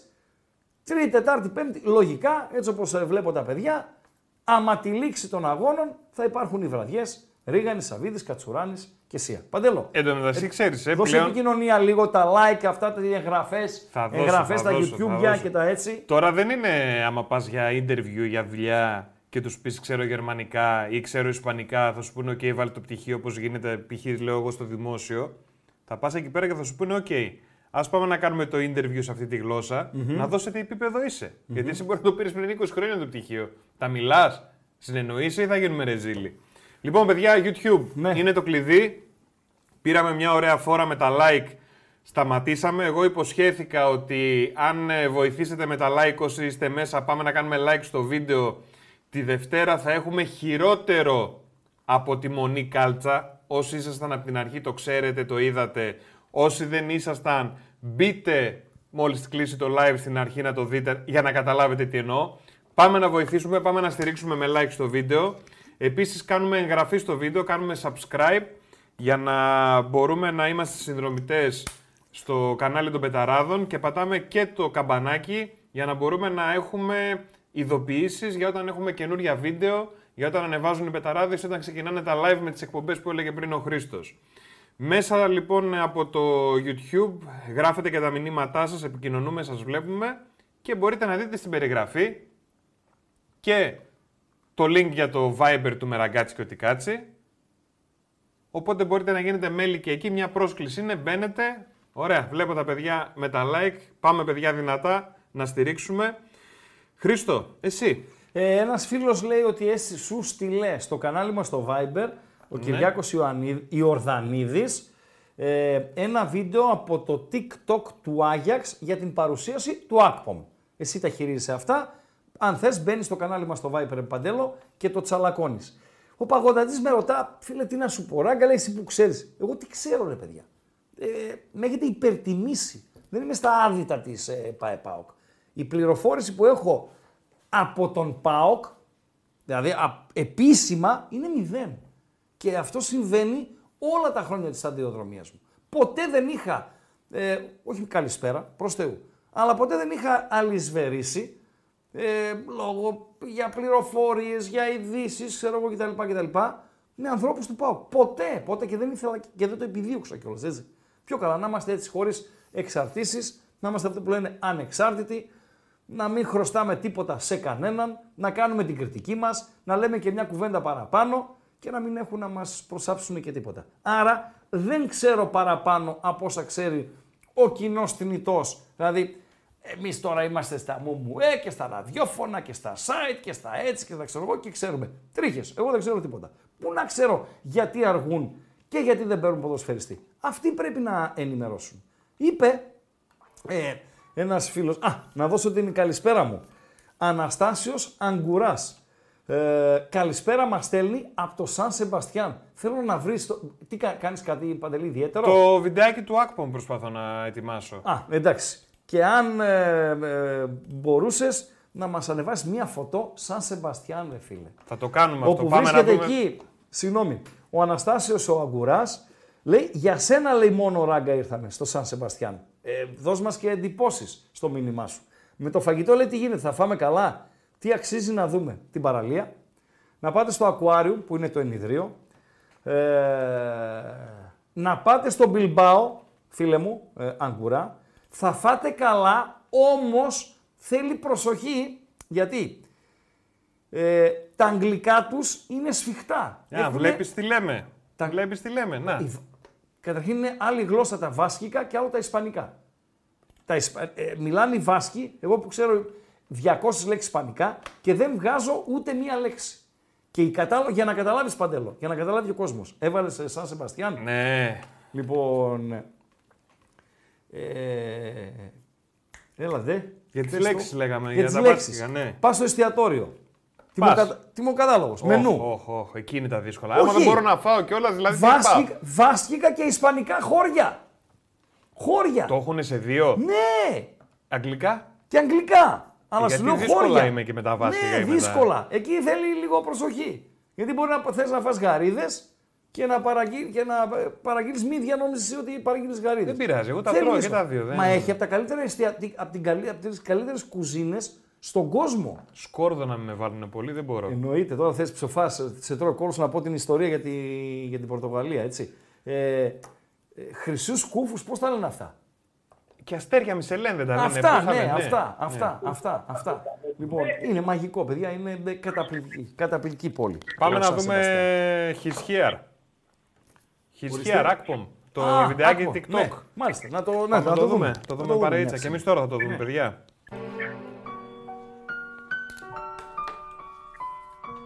Άρε, μπήσε. Βλέπεις μέχρι εκεί, σιγά μην βλέπεις. Να βάλω τη γυαλιά μου. Αυτό ο Άγιαξ το έχει ετοιμάσει. Ναι. Τι λες. Νάτος, αυτό ήτανε. Μιας που έχεις τα ακουστικά, δεν πας και στη γραμμή κατευθείαν. Έλα, φίλε, καλησπέρα. Γεια σας. Γεια σου. Καλό ξεκίνημα. Μ' ακούτε. Βεβαίως. Καλό ξεκίνημα στην εκπομπή σας. Ευχαριστούμε, φίλε. Δεν σας γνωρίζω, χίλια συγγνώμη. Μόνο από τους πενταράδες τώρα το κανάλι μπήκα. Πού μένεις, αν επιτρέπετε. Χανιά, Κρήτη. Μάλιστα. Εντάξει, είναι μια ευκαιρία, ας το πω ευκαιρία, να μας γνωρίσει και ο ελληνικός νότος μέσα από το κανάλι των Μπεταράδων. Γιατί περισσότερο είμαστε γνωστοί, δεν θα πω δημοφιλείς, γνωστοί στον ελληνικό βορρά. Σιγά-σιγά. Και για μας στοίχημα είναι, φίλε, να ξέρεις, Χανιώτη. Κάνατε εκπομπή κάπου βόρεια.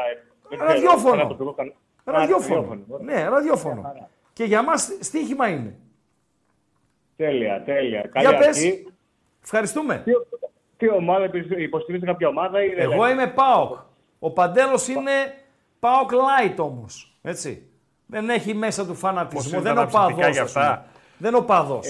Εσύ τι είσαι, με ανθρακικό? Εγώ είμαι με ανθρακικό, έτσι όπως το λες, φίλε.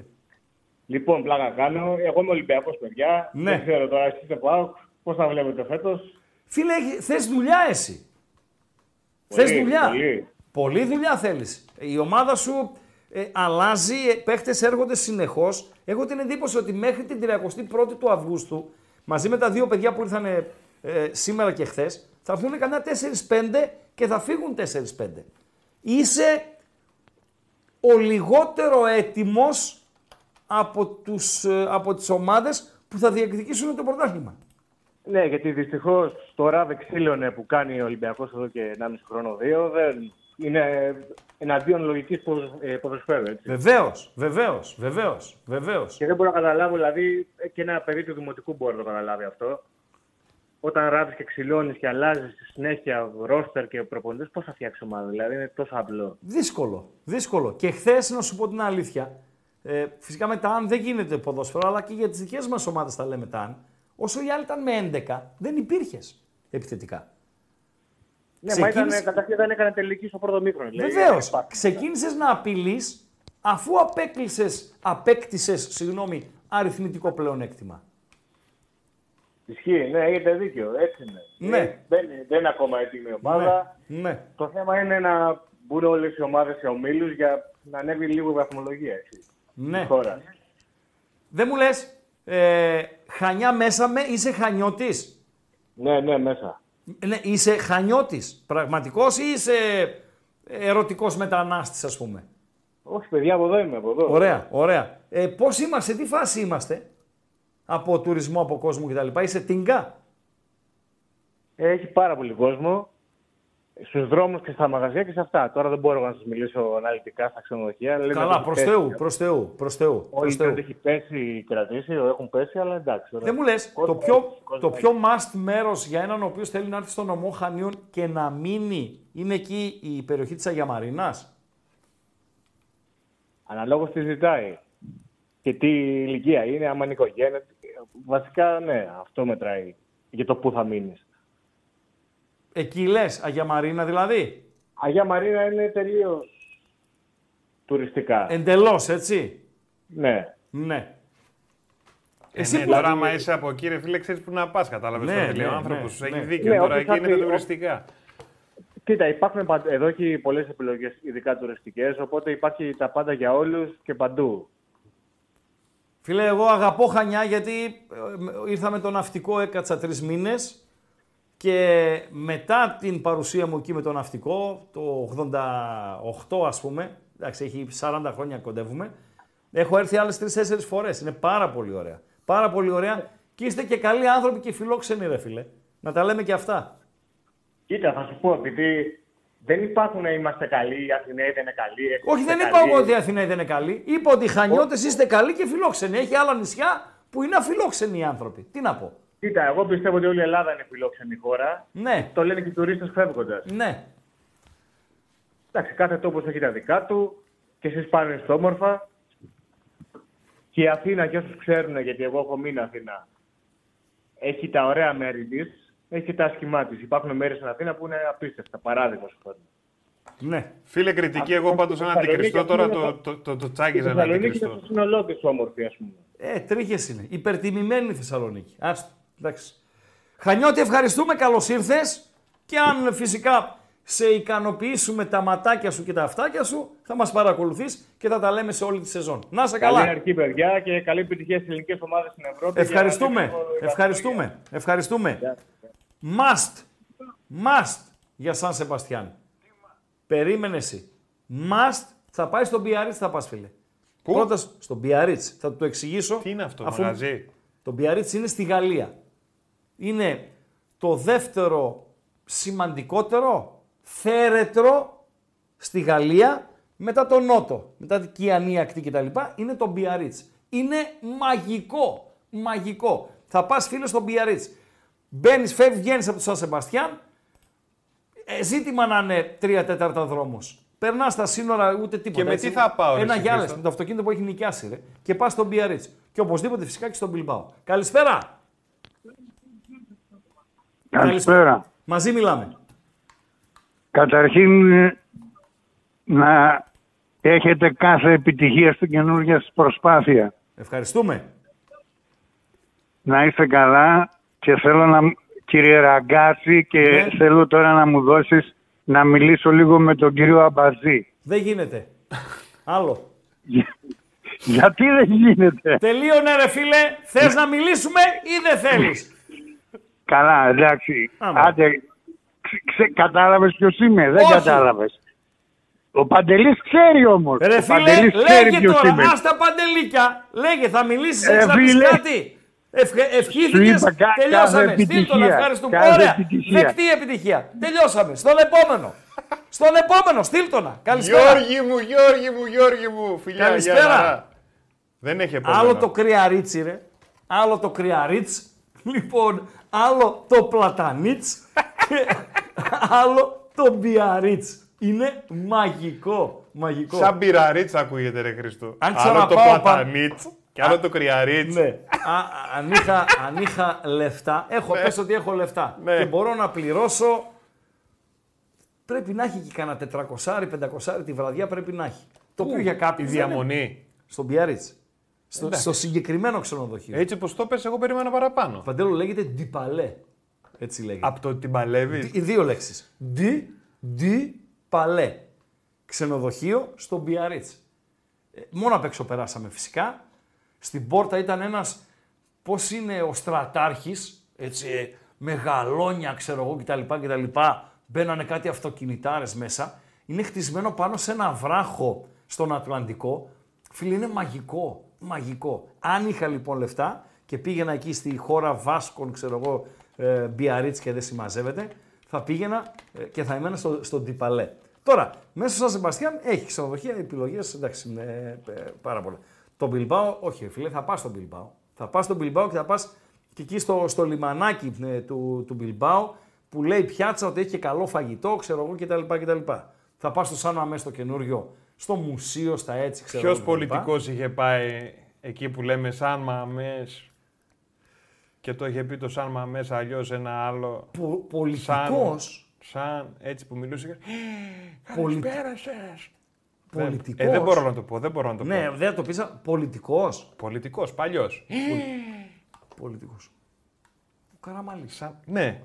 Ναι. Αλλά δεν είχε πει για το Σάνμα. Άστο τώρα. Ναι, δεν λέγεται αυτό. Ναι. Τα θυμήθηκες, ε. Περίμενε. Ένας που γράφει τώρα, ένας Πέτρος που μου γράφει 711 ευρώ στη βραδιά για το Ντιπαλελέι. Κι αλλά και αυτή να σε πω κάτι, ρε Χρήστο. Ναι. Το έχεις ακριβά. Και τι το κάνεις 711. Εντάξει, 700. Δεν ξέρω αν αναφέρεται. Το 11 γιατί το βάζεις. Δεν ξέρω αν ο φίλος αναφέρεται. Για όπου εκεί αναφέρεται, ρε Χρήστο. Ναι, το 11 τι το βάζεις. Θα δώσει 7 κατοστάρικα ο άλλος. Το 11 τι το βάζεις μέσα. Εδώ ο άλλος πουλάει ένα πουκάμισο, λέει 21 και 99. Άλλο αυτό. 22, ρε φίλε. Είναι αλλιώς το 21 και 99. Είναι ψυχολογικό το πράγμα. Όχι. Ποτέ. Γιατί να μην στα δώσεις τα ρέστα. Εν τω μεταξύ, άκου να δεις τώρα. Άμα δεν έχει ρέστα να σου δώσει. Λες εσύ, οκ. Okay. Ναι. Άμα όμως κάτι κάνει ένα ποσό και σου λείπει εσένα ένα λεπτό, δεν θα σε πει οκ. Okay. Βεβαίως.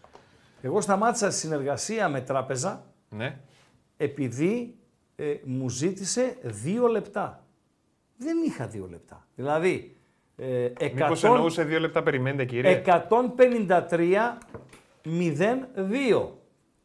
Και του έδωσε, συγγνώμη, 154-02. Του έδωσε 154. Μου ζήτησε τα 2 λεπτά, δεν υπήρχε περίπτωση να μου κάνει εκεί τη δουλειά. Εκεί στον Κισέ. Στον Κισέ, ρε φίλε. Oh. Στον Κισέ. Λοιπόν. Γιατί να μην είμαι να δω τι του είπες. Τι του είπες. Ναι, τέλος πάντων, άστο, δεν είναι της παρούσης. Του έδωσε τελικά 155 και μου έδωσε 98 λεπτά ρέστα. Δεν ξαναπήγα ποτέ εκεί. Γραμμή είπες. Ναι, έλα πάμε, φίλε, καλησπέρα. Κύριε Ραγκάτσι, τι κάνετε. Τα κυριλίκια δεν μ' αρέσουνε. Χρήστο με λένε, Ράγκα μα θέλεις μπορείς να με λες, ας τα κυριλίκια. Καλά είμαστε, δόξα τω Θεώ, έχουμε την υγειά μας. Καλή επιτυχία. Θα είμαι ο εκατοστός που θα ακούσεις να σου λέει καλή επιτυχία, αλλά η ευχή είναι ευχή. Ευχή είναι ευχή. Καλή τύχη, να έχουμε να μακροημερεύσουμε και να είναι καλή η συνεργασία μας με τα παιδιά και φυσικά η επαφή μας με το κοινό. Σαλονικιός εγώ βέβαια. Μάλιστα, όχι, ναι. Δεν έχεις ανάγκη από καλές επιτυχίες, ξέρουμε στα ραδιόφωνα χρόνια. Είναι τώρα κάτι άλλο όμως αυτό, δεν είναι ραδιόφωνο αυτό. Επεκτείνεσαι σε... Ναι, είναι όμως κάτι καινούριο. Ξέρεις πώς μπορώ να το συγκρίνω. Να παίζεις μπάλα στο χόρτο και ξαφνικά να πάει να παίξεις συνθετικό τάπητα. Έχει διαφορά. Ή σάλας. Ή να παίξεις ποδόσφαιρο σάλας. Η μπάλα είναι μπάλα, δεν ξεχνάς. Μπάλα είναι μπάλα, οκ, αλλά είναι και πού θα την παίξεις. Μπορεί να παίξεις τέτοιο, αυτό που αρέσει στον Αμπατζή, beach soccer. Άλλο είναι εκεί, beach soccer. Μπάλα είναι, αλλά είναι στην άμμο. Θα χαρτογράφει τα νερά. Έτσι. Πρέπει να προσαρμοστούμε, θέλουμε δουλειά. Δηλαδή, εδώ άλλαξα ζώνη, ή μάλλον έκανα και βραδινή εκπομπή στο Μετρόπολη το 2015. Θέλετε το πιστεύετε, δεν θέλετε το πιστεύετε. Έκανα 4 μήνες. Μετά το Γενάρη, ξεκίνησα το Σεπτέμβρη, μετά το Γενάρη άρχισα να καταλαβαίνω τι ακριβώς συμβαίνει και τα λοιπά και τα λοιπά. Τέλος πάντων, για πες. Η ζώνη στο ραδιόφωνο, συγγνώμη κιόλας, η ζώνη στο ραδιόφωνο είναι μεγάλο πράγμα. Ραδιόφωνο όμως είναι το ένα, ραδιόφωνο και το άλλο, έτσι δεν είπες η μπάλα είναι ίδια. Το πρωί, άλλος κόσμος το βράδυ. Κι άλλος κόσμος στο ίντερνετ, κι άλλος στο ραδιόφωνο. Έτσι πιστεύω. Θα δούμε. Οψόμεθα. Τέλος πάντων. Πάω και είμαι, όπως σου είπα. Ναι. Έχω συναχωρηθεί με την ομάδα. Είμαι και εγώ light, σαν τον κύριο Παντελή. Ναι. Είμαι light, δεν θα μπορώ να σου πω ότι είμαι ένα τραγικό, όπως είχε πει επιτυχημένο. Οκ. Αλλά πιο υγιής σκεπτόμενος, συγγνώμη. Δηλαδή, πού είναι η αντίρρηση σου, τι σε προβληματίζει, πες. Μεταγραφικά και διοικητικά κυρίως. Διοικητικά γιατί? Όποιον και να βάλεις μέσα θα παίξει, αναγκαστικά. Θα δώσει ό,τι μπορεί και αν δεν μπορεί, καταλαβαίνεις. Ναι, ο Πάοκ άργησε για μία ακόμη χρονιά άργησε. Απλά πέρσι αποκλείστηκε από τη Λεύσκη και βγήκαν όλα τα προβλήματα στη φόρα. Φέτος πήρε 2 προκρίσεις και ο κόσμος λέει «ΟΚ, τουλάχιστον προκρινόμαστε». Αλλά η ομάδα θέλει δύο χαφ σίγουρα και αν από εκεί και πέρα πάρει και ένα στόπερ και ένα εξτρέμ, οκ. Αλλά θέλει δύο χαφ, κεντρικά χαφ. Με τα γραφικά, σαν μια ομάδα σαν τον ΠΑΟΚ, που δεν είναι μικρή ομάδα, αλλά όπως είχε πει και ο Λουτσέσκου, είμαστε η τέταρτη στη χώρα σε θέματα τίτλων. Σε μια συνέντευξη αν είχες ακούσει πριν κανένα μήνα, όχι πολύ παλιά, θέλει κόπολε να έρθει ο παίκτης στην ομάδα. Δεν το πιστεύω αυτό, φίλε. Δεν τα πιστεύω. Τι θέλει κόπολε? Χρήμα θέλει. Γνώση χρήμα και γνώση για την αξιοποίηση του χρήματος. Τι κόπο όχι, θέλει ρε φίλε. Θέλει να κοπιάσεις σαν ομάδα. Εννοώ. Γιατί ρε φίλε να κοπιάσεις σαν ομάδα? Για να... θεωρητικά... Ο Σδόντ γιατί ήρθε ρε φίλε? Διεθνής Ρώσος, βιογραφικό κουβέρτα. Γιατί ήρθε ο Σντόεφ? Ο Σαμάτα γιατί ήρθε? Ο Αντρίγια Ζίβκοβιτς γιατί ήρθε? Ο Τάισον γιατί ήρθε? Ποιος ήρθε για υπεραξία? Ήρθε ο Ζίβκοβιτς. Ο Τάισον γιατί ήρθε? Φιλέ, της αυτής, άστο, να μην πω το τέτοιο. Την ενοχλούνε. Την ενοχλούνε, ναι, την ενοχλούνε. Ευχαριστώ. Και ένα τελευταίο. Είχες πρώτος σαν ομάδα από Παναθηναϊκό, ΑΕΚ, Ολυμπιακό, ΠΑΟΚ κτλ. Ήσουν ο μόνος που είχες αθλητικό διευθυντή. Ο Ολυμπιακός πήρε τώρα. Πικρή ιστορία του αθλητικού διευθυντή. Πικρή ιστορία. Πικρή. Ναι, αλλά δεν είναι αυτός ο υπεύθυνος για τις μεταγραφές σου. Να βγει να μιλήσει. Φιλέ, ο Μπότο έφυγε, χαιρέτησε τους παίχτες στο Λουτσέσκου κτλ. Έβγαλε μια ανακοίνωση που έκλαιγα 3 μέρες και δεν μίλησε μούγκα. Όλοι όσοι φεύγουν από τον ΠΑΟΚ μούγκα είναι. Ας βγουν να μιλήσουν. Και όσο δεν μιλάνε, έχουν δικαίωμα. Όλοι οι οπαδοί, εσύ, εγώ, ρεπόρτερ, ξέρω κτλ. Να λένε το μακρύ τους και το κοντό τους. Να κάνουν σενάρια. Βεβαίως. Και να ψάχνουν να βρεις την αλήθεια. Ας βγουν να μιλήσουν. Ευχαριστώ. Ευχαριστώ. Τελειώσαμε, Παντέλο. Με τις γραμμές. Τελειώσαμε. Ναι. Τέλος με τις γραμμές. Είναι 9:52. Αλέξανδρος Χριστίδης. Επαναλαμβάνω, είναι ο τυχερός, ο ένας εκ των 23 ευστοχών στις προβλέψεις τους. Παντέλο. Βλέπουνε και κάτι... παίρνει το μπλουζάκι, ένα μπλουζάκι της εκπομπής. 1200 στον Τιπαλές. Πω. Την που μπήκε στον Τιπαλέ. Όχι, λένε τα παιδιά εδώ ότι βλέπουν κάτι 1200, λέει. Τι να κάνω, ρε φίλε. Δεν είπα εγώ. Είπα αυτοί που έχουν λεφτά. Έτσι. Εμείς δεν μπορούμε να μείνουμε, κύριε φίλε. Στον Τιπαλέ. Το ξέρεις όμως. Μα πέρασε από εκεί.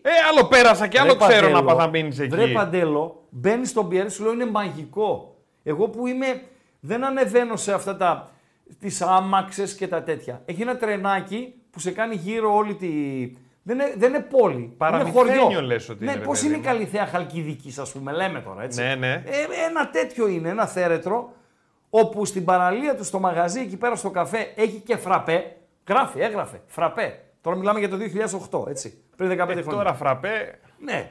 Λοιπόν, πού ανακαλύφθηκε φραπέ. Καταπληκτικό. Το ανακαλύφθηκε. Βλέπεις όλο τον Ατλαντικό τον έχεις στο πιάτο. Πανέμορφο μέρος. Και λοιπόν, όπως πηγαίναμε με το αυτοκίνητο για να βρούμε κάπου να παρκάρουμε, ξέρω εγώ κτλ. Βλέπω Ντιπαλέ. Τη λέω τη γυναίκα μου, λέω Ρίτσα, εδώ έπρεπε να μείνουμε. Μιλάει συνέχεια ο Δίχας. Έτσι μπαμπαμ. Πού ανακαλύφθηκε το φραπέ, πες μου. Καταπληκτικό το ξενοδοχείο. Είπαμε τώρα μετά έχει και τον ιδρύο τους. Είναι μαγικό το Σαν Σεμπαστιάν. Λοιπόν, δεν με ακούς. Δεν ακούω. Θέλω ένα τελευταίο να δούμε. Έχουμε 3-4 λεπτά μας μείνανε, Παντελία Μπατζή. Τι θες να δούμε. Σαββατοκύριακο. Λεβερκούζαν Λιψία. Αύριο 4:30. Τα σημαντικότερα. Ετοίμασέ μου το βιντεάκι με το Camp Nou. Liverpool Bournemouth. Αύριο στις 5. Έχει τότε ένα Manchester United. Ωραίο, 7:30. Dortmund Κολονία. Αυτό είναι derby εκεί στη Βεσφαλία. Η Real παίζει αύριο το βράδυ 8:30. 10 παρατέταρτο εκτιμώ ότι οι περισσότεροι θα δουν την ΑΕΚ με τη Δυναμό από το Ζάγκρεπ και την Κυριακή στις 8:30 στο Μονζουίκ, το Ολυμπιακό στάδιο της Βαρκελόνης, παίζει η Μπαρσελόνα Η Μπαρσελόνα υποδέχεται την Κάδιθ. Και γιατί παίζει το Μονζουίκ, η Αμπατζή, και δεν παίζει τον Καμπ Νόου? Γιατί, να πάνε, την ώρα που άνοιξε το σκορ η μεγάλη Villarreal στην Πάλμα, Μαγιόρκα Villarreal 0-1, γιατί παίζουν στο Μονζουίκ? Καλά, εκεί το δεν κάνουν. Τι έγινε? Renovation. Ορίστε. Renovation δεν κάνουν στο Καμπ Νόου. What means that? Πώς το λέτε εδώ στο Ελλάδα? Ανακαίνιση. Αυτό. Ναι. Renovation. Ναι. Να δούμε λίγα έτσι πλάνα. Ένα βιντεάκι το οποίο εμείς το ετοιμάσαμε για σας. Αυτό είναι το Camp Nou σήμερα.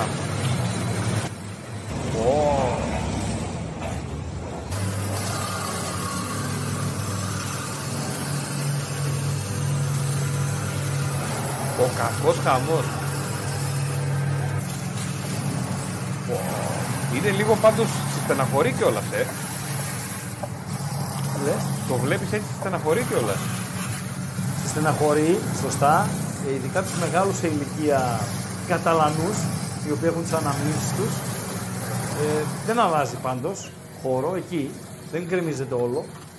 Λοιπόν, πήγα σχετικά πρόσφατα, το είδαμε όλο. Ναι. Ωραία, αυτό είναι το Camp Nou σήμερα. Πήγα σχετικά πρόσφατα, δηλαδή πριν από 5-6 χρόνια.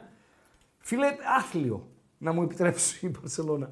Μέσα, άθλιο. Τα καθίσματά τους, τα αυτά τους, οι τουαλέτες, χάλια. Ανακαίνιση τώρα. Renovation. Περίπου 1,5 δις θα κοστίσει η ανακαίνιση. Spotify, Camp Nou θα λέγεται. Παντελή Αμπατζή το γήπεδο. Τελικά ρε εσύ αυτά τα γήπεδα τώρα που λες ότι δεν φεύγει από εκεί και δεν γκρεμίζεται. Τα γήπεδα του Μουντιάλ που λέγανε ότι μπορούν να συναρμολογούνται και αυτό, ναι, πού πήγανε ρε φίλε αυτά τα γήπεδα? Δεν έχω ιδέα. Πού ήταν το ένα με κοντέινερ, το άλλο ήταν περίεργο. Πού πήγε? Στα Γιαννιτσά το ένα και ένα πήγε στο Κυλικής. Κλείσεις εκπομπή. Θα κλείσω, τι να κάνω. Λοιπόν, ο άλλος λέει, μήπως το έχουν βάλει στο εξοικονομό, λέει, να κερδίσουν και τίποτα. Λοιπόν, τουλάχιστον λέει εκεί τις παίρνουν τις άδειες, όχι όπως εμάς λέει που παρακαλάμε. Φιλέ, εκεί ο Δήμος Βαρκελώνης με τις αρμόδιες υπηρεσίες σε ένα μήνα μέσα συμφωνήσαμε την Μπαρσελόνα για το Camp Nou, για το Μονζουίκ. Βοήθησε η Μπαρσελόνα στην ανακαίνιση του Μονζουίκ να γίνει πιο ανθρώπινο γιατί ήταν ψιλοπαρατημένο. Θα παίξει στο Μονζουίκ μέχρι να είναι σε 1,5 χρόνο από τώρα, μπορεί και να είναι και 16 μήνες, έτοιμο το Camp Nou. Τι να λέμε, ρε παιδιά. Ορίστε, ο Νίκος λέει στην Ουρουάη πήγε αυτό με τα τέτοια. Μπορεί με να τα κοντέινερ από το Κατάρ. Αυτό από το Κατάρ. Σεβαστή η άποψη. Μα τα χτίζανε στο πουθενά και μετά τσακ τα παίρνανε. Ναι. Ευχαριστούμε. Ξεχάσαμε κάτι μηνυματικά. Εντάξει, σίγουρα. Ένας φίλος λέει: Ράγκα, λέει, σε έχω βάλει σε 55 TV. Ασυνδέει τον υπολογιστή με την τηλεόραση. Ναι, δεν χρειάζεται να συνδέεις τον υπολογιστή. Τι φλανάχει ο Λάρι Κίνγκ. Ναι, φίλο, Ράγκα είμαι. Και ένας φίλος που λέει ότι θέλω κούρεμα. Θέλω κούρεμα, παιδιά. Θα κουρευτώ σε 2 εβδομάδες. Και θα κουρευτώ όπως δεσμεύτηκα ότι θα κουρευτώ σε περίπτωση που ο Πάοκ περάσει τους Hearts και μπει στους ομίλους του Conference League. Έτσι. Να το. Αυτός. Πού είναι το κουρεματάκι. Έτσι θα είναι. Να μην βάζω γυαλιά. Όχι. Το σωστό δείχνεις. Τι, το λάθος θα δείξω. Ξέρω, μου δείξεις καμιά θίτσα που έχει εκείνο το τέτοιο την κάσκα στο κεφάλι. Όχι ρε. Κλείσε. Τα ραντεβού μας είναι στο bethome.gr το Σαββατοκυριακό με τις εκτιμήσεις μας. Βάλτε ένα γκολ Μαγιόρκα να βγει το γκολ με την Villarreal. Το τηλεοπτικό, να το πούμε έτσι, ιντερνετικό μας ραντεβού είναι πρώτα ο Θεός την υγειά μας να έχουμε την ερχόμενη Δευτέρα στις 8. Θα έρθουμε με το φορτηγό, θα φέρουμε την ατζέντα της εκπομπής. Γιατί? Θα έχει χάμο. Πρεμιέρα πρώτη εθνική κατηγορία, πρεμιέρα και στην Ιταλία, πρεμιέρα και στη Γερμανία και όλη η δράση του Σαββατοκυριακού. Να περνάτε καλά. Πέτα λίγο το χαρτάκι ρε εσύ, το μπαλάκι έτσι για το γούρι.